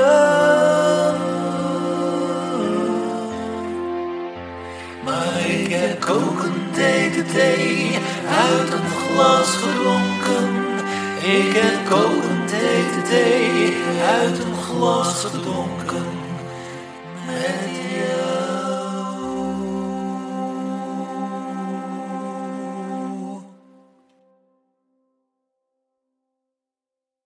Wat is je nummer drie, Harry? Nummer drie. Nummer drie. Mijn eh, nummer drie is eh, Cyberpunk 2.0. En Cyberpunk 2.0 en niet de. En niet, ik weet dat het misschien een beetje cheaten is en de discussie bla, maar ik vind dat dit wel zo'n andere nieuwe game is geworden, daardoor dat ik het mag noemen als, eh, als game van dit jaar. En ja, ik heb het net eigenlijk al gezegd waarom ik dat tof vind. Het is een, een rauwe, realistische wereld waarin de gameplay nou eindelijk matcht met de ambities. En dat ik echt lol heb in het... eh, ik, ik, een van de belangrijkste dingen die ik geleerd heb is dat dit een spel is dat ik op de Steam Deck moet spelen of met een controller. Mhm. Want dit is geen muis- en toetsenbordspel. Hoewel dit van alle fronten PC schreeuwt. Eh, toen ik het speelde met muis en toetsenbord en het autorijden en het, en het eh, motorrijden, vond ik rampzalig. Echt ondoenbaar. Maar hoezo heb je eh, 2.0 en niet Phantom Liberty op deze plek staan? Daar zit vast een reden achter. Eh, ja, omdat ik eh, het als een geheel zie. Eh, Phantom Liberty is officieel een expansion en zo, maar je moet hem. Ik vind het. Het- is, de hele game is 2.0 plus Phantom Liberty. Met die hele kwestie erbij komt. Met Idris Elba. Eh, Ik, ik, ik snap dat dat niet. Het is niet wetenschap. Maar voor mijn gevoel is dat gewoon één nieuwe game geworden. Want die, die expansion is ook niet. Is het niet iets wat aan het. Het is net als bij de, bij de, de Witcher expansions. Het is iets wat je gaandeweg het spel gewoon oppakt. En dus onderdeel is geworden van de main quest. En niet een onderdeel. Niet is iets is wat je na de boss, laatste bossfight doet. Juist. Dus daarom voelt het voor mij meer als één hele game. Ik snap hem. Dus. Ja. Nice. Dan gaan we naar nummer twee. Nummer twee. Oh jee. Oh jee, nummer twee. Oh jee. Mijn nummer twee. Mijn nummer twee Ja. is Baldur's Gate 3. Dat is Ah. niet goed. Jawel, dat is gewoon wat hier staat nee, hoor. dat is Ik heb het gewoon opgeschreven. hey, Baldur's Gate 2, we hebben het, Baldur's Gate 3, we hebben het er net al heel veel over gehad. Dit Ja. is, eh, Baldur's Gate 2 is ook een van mijn favoriete games. Gewoon een hele grote vrije RPG. Dus ik was al wat meer gepruimd op dat dit fantastisch ging worden dan jij, Erwin. Omdat jij er ook nog wat door verrast was. En dit is gewoon, het is, er is geen RPG met zoveel vrijheid en diepte als dit. Dit is wat alle andere RPG's van de afgelopen jaren probeerden te doen. En je probeerde te foppen dat het zo was. Dat Mass Effect zegt, je hebt echt keuze, maar uiteindelijk had je al de drie kleurtjes. Terwijl hier, als je een keuze maakt, dan kom je op een totaal andere plek waar je anders niet geweest zou zijn. Dat je gewoon party-members kan missen, omdat je een totaal andere verhaalkeuze maakt. eh, waarvan je niet eens wist dat het party-members waren. Dat soort dingen. Sorry. Nou, ik wilde al de personage. Maar eh, het, het, het is gewoon... Het, het, het is zo... Het is wel echt gemaakt voor een hardcore doelgroep. Maar voor die mensen, en daar schaar ik me op zich wel bij bij RPG's... is dit gewoon het, het, het, het, ultieme wat je kan creëren. Het is fantastisch, het is geweldig. Het is in ieder ander bizar gamejaar had hij... Op een minder bizar gamejaar had hij bij mij op nummer 1 gestaan. Maar het is 2023 en all bets are off. Dus daarom staat hij nu eens een keertje op 2. Maar laat dat niet betekenen dat, het, dat ik het geen goede game vind. Want holy shit, het is fantastisch. Nou, we maken allemaal fouten. Eh, wat is jouw eh, nummer twee? Ik denk dat het ook wel, je zegt, voor, voor hardcore gamers. Ik denk het ook wel door eh, die personages zo, dat heel veel mensen dat, dat leren kennen via social Ja. media. Dat ze denken, oh, dat vind ik heel vet. Ik wil dat ook spelen. Dat ze daardoor misschien ook ehm, eh, beetje in games durven te stappen die ze eerder niet zouden spelen. Misschien ook leren. Een te gateway spelen. drug voor RPG's, zeg Ja. maar. Wil jij nu meer hardcore RPG's spelen, Erwin? Is dat wat je eigenlijk zegt? Als Nou, ze zo goed zijn. Er zijn wel maar- meer die ni- niet dit niveau halen, maar er zijn wel heel veel goede met hele toffe verhalen. Pillars of Eternity is ook echt een beetje dat D&D gevoel wat echt gewoon leuk in elkaar zit. Maar wat, wat, wat Baldur's Gate doet, is, is het rollenspel naar voren halen. Terwijl Ja. rolle- roleplaying games is steeds meer verworden tot statistieken jagen en eh, equipment bouwen en builds Ja. bouwen. En dat was wat ik altijd jammer vond van roleplaying games. Dat was de naam niet waard. Dit is voor het eerst in eigenlijk ooit dat het de naam roleplaying game klopt. En ik denk dat het daarom juist ook mensen aantrekt die niet traditioneel daarvan houden. Omdat ze nou, zij willen een wereld in en mensen leren kennen en avonturen beleven. En dat is wat het doet. En dat, dat, dat doet bijvoorbeeld ehm, Diablo, dat noemen ze ook een roleplaying game, doet dat niet. Dat is puur loot en grinden en er zit een verhaaltje omheen. Hier is het verhaal de game. Ja.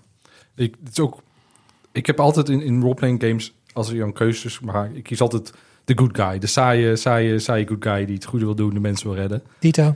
Eh, en hier had ik voor het eerst ik echt ging roleplayen en andere keuzes maakte. Omdat ik heel erg naar die personages richtte en ik hun, hun wou beschermen en alles voor hun wou doen. En daardoor keuze maakte van, kom je een hele good guy tegen. Iemand die, die gevaarlijke vampieren vermoordt. En denk ik, nou, dood hem maar. Want eh, ik wil niet dat Asterion aangedaan Nee. wordt. Dat soort dingen en zo. Dat je op die manier de keuzes in de wereld maakt. Bros over house, weet je dat? Maar goed, bij nummer twee. Is het Baldur's Gate 3? Nee, het is Oh. The Legend of Zelda Tears of the Kingdom. Ik bespeur dat hier een trend begint. Ja. Maar, eh, Ja. we hebben het net al heel veel over gehad. Eh, wat, een, wat een fijne, leuke, vrolijke game. Echt heel erg van genoten. En eh, we hebben net alles besproken, dus ik ga het niet herhalen. Dus uh, Tears of Kingdom. Nou, mijn nummer twee is eh, Starfield niet. Eh, Welke is het ook niet? is er iemand die nou op dit moment zijn mond- schrok en zijn... nee, eh, en voor mij is ook Tears of Kingdom is eh, nummer twee. Om alle redenen die we eerder genoemd hebben. En het gevoel voor avontuur en de gameplay en de experimenten. En een wereld die ik eh, cadeau kreeg. Dat ik hem voor de tweede keer voor het eerst mocht ont- eh, ontdekken. Dus ja. En in ieder ander jaar was dat onbetwiste nummer één geweest voor me. Er was geen discussie over geweest. En nu is er fucking hell discussie. Waar is je piepknop? ja, eh, oh, eh. Er zit iets van lag op het lijn. Ja, weet je maar, weet je maar, weet je maar. Misschien moet ik je allemaal een knop geven, dat je het gewoon zelf kan doen terwijl je in het schelden bent. Dat zou misschien nog kunnen. Dat is goed. Zijn we bij de nummer 1 aangekomen, hè? Oeh. Spannend. Echt, Nee, ik ben heel benieuwd. Ja, ik zat er, we zaten in de Discord, dat is nog te grappen, hè? Dat jij, jij wilde Michiel Huisman bellen om jouw award uit te reiken, Erwin. Dus dat, toen ben ik gaan denken.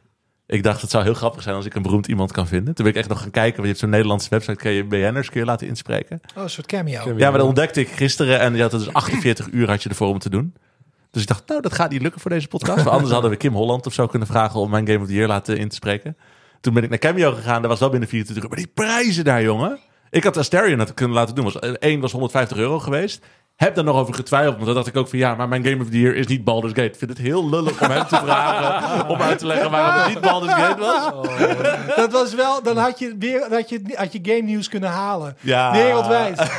Maar ik, cameo van de stereo had al heel leuk het zou wel fantastisch zijn. geweest. nee, hier is, nee, het is... eh, En nog- Game of the Year is eh, Ik heb- Starfield. Ik heb ook nog zitten zoeken naar, eh, naar, naar gewoon de goedkoopste acteurs op, op, op Cameo trouwens. En dan kwam ik uiteindelijk... Ik dacht van, wil ik Uit eh, How I Met Your Mother laten inspreken? Dat kost maar 25 dollar om die man iets te laten zeggen. Kijk naar Harry, want ik weet dat hij ook aan het kijken is nu. Ja. Dat is die taxichauffeur. 25 dollar, kan die gewoon iets voor je zeggen. Binnen meen je. 24 uur krijg je het.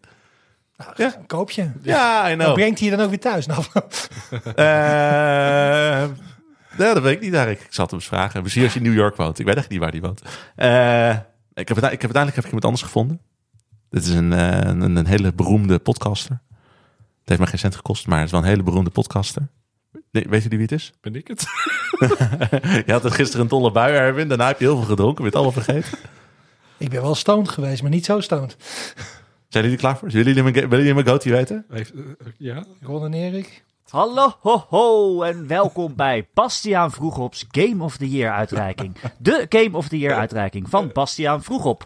Mijn naam is Erik Nusselder en terwijl de champagne ligt te koelen en de oliebollen liggen te oliebollen, kijk ik met jullie terug op het jaar 2023. Want wat was het toch een prachtig jaar. Hè? Niet alleen voor games en voor gamers, maar ook zeker voor Bastiaan Vroeger. Wat heeft die man toch een hoop absoluut geweldige games gespeeld dit jaar. Het is echt niet te geloven. Maar ja, zoals altijd kan er natuurlijk maar één de winnaar zijn. De onbetwiste Bastiaan Goti. En ik ga die voor jullie onthullen. Lieve mensen. De Bastiaan Vroegop. Game of the Year God damn it. is geworden. The Legend of Zelda, Tears of the Kingdom. Oh, wat een verrassing toch. Dat hadden we niet zien aankomen. En daar moest op wachten. Gefeliciteerd Nintendo. Gefeliciteerd gamers. En natuurlijk, gefeliciteerd Bastiaan Vroegop. Als dit cameo was, dan, had hij, dan kreeg je nog geld van hem. Nou, Je had gewoon de zanger van de Violet Parade gevraagd. Ja, precies. dus heb je zo'n stem op. eh, Ga, ga naar Erik's Twitter, stem op al zijn, zijn Violet Parade dingetjes waar hij nu mee bezig is. Hij heeft een heel leuk beentje met de single waar hij aan het Maakt leuke is. muziek. Maakt leuke muziek. Ja. Oprecht staat ook op streamingdiensten en zo, de Violet Parade. Ja. Eh, dit heb ik niet met hem afgesproken, maar goed dat het zegt. Ik zit hier ook weer zelf op te lachen. Omdat ik, de- de- ik heb deze grap zelf in stand gang, gang gezet, maar Erik heeft zelf bedacht hoe hij het ging doen. En het is zeer... Ik ben Erik een van de grappigste gamejournalisten die we in Nederland hebben. Ik heb zitten gieren de eerste keer dat ik hem hoorde en nou zit ik weer te grinniken. Ik ben eigenlijk wel erg jaloers op dit idee. Ja, nou volgend jaar kijken of je, of je het kunt toppen. Kijken of het Heel gebeurt. goed. Wie Heel gaat goed. volgend jaar rondbellen? Wie gaat het doen? nee, maar het is... eh ja, het eerste, Kingdom, het zal niemand verrassen. En ik heb... eh, d- d- d- Het zit heel nauw met Baldur's Gate. En, eh, Wat was het eh, de, wat je over de rand duwde, zeg maar? Bedankt dat je het vraagt. Nee, het, is, het verschil is eigenlijk... ik bedoel, Het zijn twee meesterwerken. We zijn echt twee fantastische games aan het vergelijken. Maar ik denk dat wat, of wat Zelda beter doet, is dat het gemaakt is voor eh, ook een publiek wat misschien wat minder into games is. Eh, en wat minder alle systemen van D&D hoeft te leren om dit te snappen. Wat ik al zei, Baldur's Gate is echt een game voor een hardcore publiek. Die dat, of mensen die het gaan uitproberen. Terwijl Zelda is bijna Tetris. Het is echt gewoon, iedereen kan het oppikken en, en, en het vrij snel doorgronden wat de bedoeling is. Het is ook een spel wat je een half jaar kan wegleggen. Daarna ga je weer verder en dan snap je het eigenlijk weer net zo goed eh, als eh, toen je gestopt was. Maar je hoeft niet opeens allemaal rotations en meta dingen te weer te herinneren waar je mee bezig was. Het is gewoon van, je kunt springen, je hebt een zwaard, je kan dingen in elkaar zetten. Het is heel puur. Maar is dat voor jou, want dit is dan hoe het voor een ander is, maar is dat voor jou dan ook? Nou, kom ik. Dat het- Dat- dat- oh, sorry, ja, ja. nee, dat, eh, dat, dat, dat is gewoon. ehm, want het is super toegankelijk zonder dat het zeg maar geen dat het diepte verliest. Wat echt bizar is. Het is bizar hoeveel er in deze game zit zonder dat je afbreuk hoeft te doen, omdat het net wat complex is. En ik kan dat persoonlijk ook gewoon heel erg waarderen, omdat ik, dat- ontwerp erachter, wat daarachter zit, dat is het meest pure ambachtschap wat ik ooit bij een game heb gezien. Dit is denk ik oprecht een van de beste games ooit gemaakt. Hmm. Ik denk misschien wel de beste game ooit gemaakt. Niet per se mijn favoriete game ooit, maar wel de beste game ooit gemaakt. Eh, en omdat ik gewoon, ja, ik kijk er als journalist naar, dat, dat weegt voor mij dan ook weer net wat zwaarder. omdat, ik, omdat ik dat kan zien, waardeer ik het meer, heb ik ook meer plezier terwijl ik het spel speel. Daar komt het eigenlijk op neer. Dus dat is waarom Tears of the Kingdom. Oké. Ik vraag me echt af wat Erwin heeft. Je raadt het nog. Ja, ik zal, die- is het... Ik, ik denk, denk niet dat we het bandje opnieuw kunnen opstarten van Erik. Want ik denk dat het toch een andere uitkomst is. Maar Ik had even een tweede soundknop moeten maken met Erwins naam dan. Dan kan iedere keer als ik Bastiaan vroeg op zeggen... Erwin Vogelaar, Erwin Vogelaar. Gewoon die biepknop gebruiken. Biep. ja, Baldur's Gate 3. Dus eh, ja, geen, Wat? was ge- geen groot geheim. Ik dacht dat het Fire Emblem zou worden. ik dacht TikTok. Dit is het beste wat ik ooit kan zien. Ik ben blij dat die slok nog niet helemaal binnen was. Dat was misgegaan. Voor de luisteraars. Bas neemt net een slok cola en verslikt zich terwijl ik dit zeg. Wat, wat, wat voor mij mijn jaar goed maakt. Oké, ga verder. dit, dit was jouw beste game van het Ja. jaar. Sorry, Erwin, ga verder. Vertel waarom Baldur's Gate 3. Ja, nou ja, we hebben het al, eh, ja, we hebben het al heel veel over gehad natuurlijk. Oké, dan gaan we verder met Baldur's de Gate 3, de, ik vind de gameplay klikte gewoon heel snel bij mij. En die keuzes die je maakt, de gevechten eh, waren fijn. Dat, dat, allemaal top. Personages, allemaal fantastisch. Ik heb zo genoten van deze game. Ik heb er heel veel uren in gestopt. En elke stap, ik vond het gewoon heel fijn om in die game te zijn. Om Mhm. alles wat je in die game doet te doen. Om te, te- gewoon daar te leven. En nog iets wat we onbenoemd hadden deze aflevering, wat ik toch nog wel wil noemen, is dat het als eh, queer gamer is het ook een hele welkome, prettige, fijne wereld om te zijn of zo. Het is heel, Mm, ja. eh, heel veel personages zijn queer en je kan relaties aangaan met personages en je kan keuzes maken in kleding. Eh, ik bedoel, ik heb Asterion heel snel een hele mooie glitterjurk aangedaan. En dat staat hem fantastisch. Had hij dat- geen moeite mee? had hij geen moeite mee. En dat, hij staat gewoon zijn, zijn, zijn mannetje in de jurk. En, dat, en wat ik ook heel tof vind, is relaties in deze game. Het is niet als in andere RPG's dat je... eh, je gaat dan soms wat opdrachtjes doen voor personages. Je zoent een paar keer. Uiteindelijk ga je met elkaar naar bed. Dat is het dan, afgesloten. Hier had ik dan... Ik koos dan voor Asterion. Eh we hadden op een gegeven moment... Wij kozen voor elkaar. Maar het verhaal was nog... We zaten halverwege. We zaten ergens in act 3. En we hadden al een relatie met elkaar. En de vrouw gaat gewoon verder. En je kan dan tijdens je avontuur kan ik, kon ik elk moment een ster een zoen geven of zo. Dat was gewoon een optie. Eh, en daarna gingen we weer verder. En het voelde echt alsof we samen dat avontuur aangingen. En dat vond ik heel knap gedaan ook. En heel mooi. En dat is, ja... Ja. Wat, ehm, wat een game. Ik ga mijn... ehm, misschien ben ik nu bezig met mijn tweede playthrough als je dit luistert. Eh, of ik ben nog andere games aan het spelen. Maar ik denk dat ik het heel moeilijk ga vinden om niet weer voor Asterion te kiezen. maar ik ben heel benieuwd naar de andere dingen in de game die ik nog niet gezien heb. Want... ehm, Kan altijd vreemd wat- gaan hè, met hem. kan altijd vreemd, gaan, dat is waar. Maar wat ik heel knap van deze game, we zeiden al van ja, je gaat niet alles in één keer zien. Je gaat heel veel missen. Maar dat er, daar is heel makkelijk vrede mee te hebben, omdat wat je wel ziet voelt zo compleet. Voelt zo al, dit, dit is mijn avontuur en ik mis niks. Dit voelt compleet, dit voelt klaar en af. En dat vind ik heel knap. Terwijl je heel veel mist. Dat, dat maakt dan niet uit. En dan kun je een tweede keer kun je een heel nieuw avontuur beleven. En daar heb ik heel veel zin in. En ik ben aan het nadenken over mijn, eh waar ik Asterion als tattoo ga plaatsen. Oh, echt waar? Ja. Oh, weet je al wat voor plaatje het ook wordt? Of- Nee, dat heb ik nog niet. Ik heb dus één game tattoo nu. Ik heb eh, de wander van eh, Shadow of the Colossus. Eh, ik, misschien in dezelfde stijl, rond dezelfde plek, dat dan Asterion daar komt. Maar ik, ik ben over na aan het denken, maar ik weet nog niet... Wat eh, cool, man. Op je voorhoofd. Op mijn voorhoofd, dat is, eh, dat is de andere keuze. Weet je, in your face, dat wel. ja. Het is een, een vampier zou je denken, oh, kan je iets in je nek doen? Maar dat is echt een heel eh, extreem idee, denk ik ook wel. Twee puntjes zo. Ja, Ja, wel dat een is beetje, ook een wel beetje, beetje de emo van de klas Ja, weer dat is dan, wel een hè? beetje de emo, ja. maar goed, dat zegt gewoon iets over wat deze game met mij gedaan heeft. Absoluut. Harry, jouw nummer één. En dat is... Oh, goed zo. Dat was wel een hele overtuigende. Nee, eh, nou voor mij is het ook Baldur's Gate 3. En eh, ik, heb daar heel, ik heb heel lang zitten switchen tussen 1 en 2 voor Legend of Zelda en Baldur's Gate. En de reden dat het uiteindelijk toch voor mij Baldur's Gate is geworden, is omdat die game dingen doet die geen enkele andere game gedaan heeft. En Legend of Zelda, hoe fantastisch en hoeveel beter hij ook is dan Breath of the Wild, het is toch een vervolg op Breath of the Wild. En het is toch een nieuwe Zelda-wereld ehm, eh, die heel veel ja, kon staan op de schouders van zijn voorganger. En dit is zo'n home run van een totaal andere schaal, eh, wat ik niet eerder gewend ben van roleplaying games. En het doet roleplaying goed. Het, is het, het, het spelen van een rol is nou voor het eerst wat je daadwerkelijk doet. Het gaat om de relaties en niet om de statistieken. Ja, en dan denk ik van ja, ik kan me voorstellen dat ik uiteindelijk Breath of the Te- Tears of the Kingdom eerder uitspeel. Dat dat minder moeilijk is, want dan kan je ook een beetje doorheen rachen in zekere zin.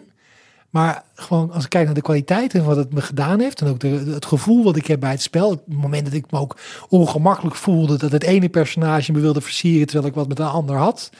Dat soort gevoelens heb je normaal gesproken niet met een game. En dat, dat gaf voor mij zo even een tikje meer van. Dit is wel de game die ook de, de lat zoveel hoger heeft gelegd voor dit soort spellen. Starfield was al niet een hele beste game. Maar het, sloeg, het, het stak zo bleek af vergeleken met de levendigheid en de opties en de, en de keuzevrijheid en de gameplayvrijheid van Baldur's Gate 3. Dat Starfield echt kelderde. Echt verbleekte daarbij. Nou, dat vind ik knap. Nice. Nou jongens. Was dat hem? Hebben we nog Goh. tips eigenlijk straks, of niet? Nee. Ga spelen. Mijn tip voor 2000, voor het laatste eh, stukje van het jaar is ga spelen. Alles wat we hebben. Er zijn zoveel leuke dingen. Ga er nu Ja. tijd in steken. En als je het interessant vindt wat mijn favoriete series, films, podcast, boeken en zo van het jaar zijn. Ik heb een nieuwsbrief, Voorspel Plus, daar zou ik het ongetwijfeld inzetten. Dus eh, check dat dan. Oh ja, ik heb Oeh. waarschijnlijk dan ook wel een nieuwsbrief. Maar dat Jij moet een nieuwsbrief wel. starten. Ik weet alleen nog steeds niet meer over. ik zat te denken science fiction, maar Boeken. boeken. nou, Gewoon iedere week een boektip en leg uit waarom je de boek moet lezen. ja. Doe iets waar jij het meest passie voor hebt. Dat ja. En wat je het leukst vindt om te schrijven. Doe niet van, ik wil, als iets een snel verplichting wordt, is het dan niet meer leuk. Ja, Doe daar, iets waar je... daar zit ik dus een beetje over te denken. Maar mijn brein werkt niet zo. Nee. maar nou, goed, dan niet. eh, we zien het wel. Misschien dat ik jullie verras. En mezelf ook. Nog even een, een gast. eh Wander, kom maar. Nee, niet Wander van de Shadow of the Colossus. Bum, Naar Wander van Shadow of the Colossus. Hij is wel vernoemd naar Wander in Ja, Shadow of dat, the die, Colossus. Ja. die link had ik gelegd. Maar hij moet nog even in beeld. Dus, eh, Hallo, hij Wander. Iedereen nog een eh, Energie. goed te Oh. geven. Die zat te wachten al een uur. eh. Die doet het heel, heel braaf. Heel, heel Ja. goed luistert hij wel. Daar kan Ed nog wat van leren. Ja, we zijn ook een beetje vriendjes. hè. Ja. Maar jij tipt je nieuwsbrief inderdaad. Dus eh, als je, Ja. nog, je gaat toch je andere tips inzetten. Ik ga dat ook met mijn nieuwsbrief doen, denk ik. Ja. Dus als je, mij, als je van mij nog wil weten, eh, lees ook mijn nieuwsbrief op uh, Zullen we onze nieuwsbrieven in de show notes eh, Ja, zetten? gewoon bij de tips. En dan gaat hij van Harry ook staan. Dus Harry, je moet een nieuwsbrief hebben voordat deze podcast eh, online komt. Trouwens, even voor de luisteraar. Ik zei, oh, wat een lief neusje. Ik heb het over Wander, de hond die Erwin... Er zijn ook luisteraars die niet weten dat er nu een heel schattig hondje eh, op schoot eh, Oh ja. zit. Dit is wel de beste reclame ooit voor onze YouTube-versie. Ja. Als jij nu alleen maar audio zit te luisteren, denk je van... als ik nou op YouTube had gezeten, had ik Wander gezien. Het is wel een schatje. Nou, jij heeft het weer tegen de hond trouwens. Nee, dit, dit had ik tegen... Nee. Maar, ik ben een ehm, kattenmens trouwens, dus kan je nagaan. Nee, maar ik heb, geen, ik, vind- ik heb nooit een hekel aan een hond, maar ik ben echt een kattenliefhebber. Maar ik vind dit vind ik zo leuk. Heel erg bedankt iedereen voor de inzendingen. Want dat, Ja! dat vind ik altijd het leukste eigenlijk van, van deze aflevering. Ik horen van iedereen eh, wat hun goatjes is, favoriete games van het jaar. En heel veel audio ook dit jaar. Dat vind ik heel leuk. Altijd even spannend hoe het gaat. En dan staat het de eerste paar dagen online. En dan eh, iedereen denkt natuurlijk na en ze sturen het op het laatste moment in. Dat zou ik ook zo doen. Ja. Maar wij zitten het is een beetje een soort van alsof je het Sinterklaasjournaal kijkt van. zullen er wel dit jaar ook weer veel zijn. Of Ja. Misschien gaat het wel niemand het doen en dan zitten we hier straks maar een beetje. Maar we hadden het opeens een week vervroegd. Van ja, jullie deadline is eh, opeens een paar ja, dagen. dat was ook niet handig. Dat was mijn schuld. Want we zouden eigenlijk pas een week later opnemen. Maar ik had een dubbele boeking. En ik kon die andere afspraak kon ik ook niet maken om dat af te zeggen. Dus toen heb ik jullie gevraagd van kunnen jullie alsjeblieft een week eerder. Godzijdank konden jullie nog. Allemaal goed gekomen. De, maar ja, dat betekent ook dat we onze luisteraars ook nog eens een keer wat meer hebben gevraagd. Dus misschien dat er iemand zit te luisteren. Van, ja, hallo, ik had er eentje nog op de, op- voor de 16e willen insturen. Sorry daarvoor, dat is mijn schuld.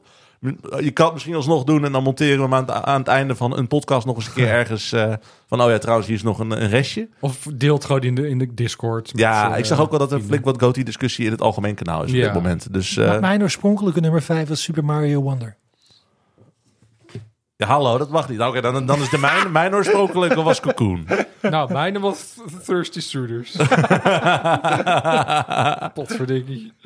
Ik heb ook nog wel nummer Oh ja, 7 ik dacht hoor. die cocoon bij jou veel hoger zou Ja. eindigen. Ja, nou, maar dat, ik Ja, zat dat- ja, die had je een 10 gegeven. Waar is het Ja. niet je Game of the Year? Omdat ik, omdat ik Final Fantasy 16 was bij mij de emotionele keuze. Terwijl Cocoon was de rationele keuze. En ik waarom vond niet het in op een twee? persoonlijke top 5 vond ik dat... Of eh, drie. Omdat ik die andere games nog veel beter zelfs Ja. dan dat vond. Ja, Ik zo bedoel, werkt dat wel met een lijstje. Cocoon was mijn, eh, mijn- de beste indie game van dit jaar. Maar er is gewoon heel veel...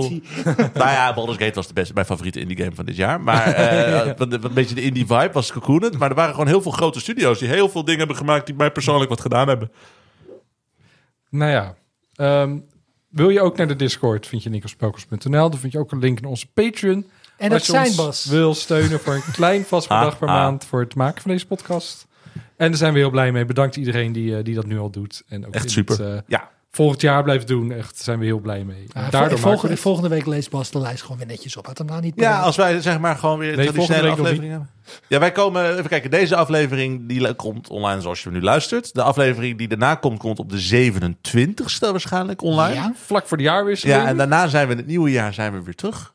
Ja. Dus eh, misschien dat er nog een weekje tussen zit. Want we hebben soms gekke weken Oh. rond deze periode. Vorig jaar was dat wel zo. We hebben niks gepland om dat anders te doen. Maar ik kan me ook voorstellen dat we het een beetje opschuiven. Dat we anders bijvoorbeeld kerst moeten opnemen of zo. We moeten Maar wel even, januari even rust zijn hebben ook, want het is, het, het, is best wel intensief eh, om te doen, hoe leuk het ook is. Maar wij hebben ook even wat tijd nodig om even bij te komen en de familie te zien, et cetera. Ja, we, Dus, hebben, we, eh, we hebben een hoop inderdaad nog überhaupt op de planning staan deze Ja. periode om nog, nog, nog andere gekkigheid. Dus het kan, in januari komen we terug. Het enige wat ik wil zeggen is, mocht jij nou denken van... hé, hey, het is vrijdag, waar is de podcast? Geen zorgen, we zijn niet gestopt. Het duurt misschien straks nog even een weekje later... omdat we weer voor het nieuwe jaar Exact. starten. Het, der, het tweede seizoen begint bijna. Liggen allemaal kruimers op de grond, dus ik de hond even. in de maar eh, en volgende week kijken we dus vooruit naar eh, 2024. Want ook dat wordt weer een jaar. Correct. Als er één ding is wat we zeker weten, is het dat. Is dat 24 weer een jaar wordt. Met games, waarschijnlijk. Nou, tot dan. Dag. Goede jaarwisseling. En tot volgend jaar. Oliebollen! Namens eh Bas en vroeger op Agio, ik ben Ervo Gedaar. Doeg. Dag. Woef!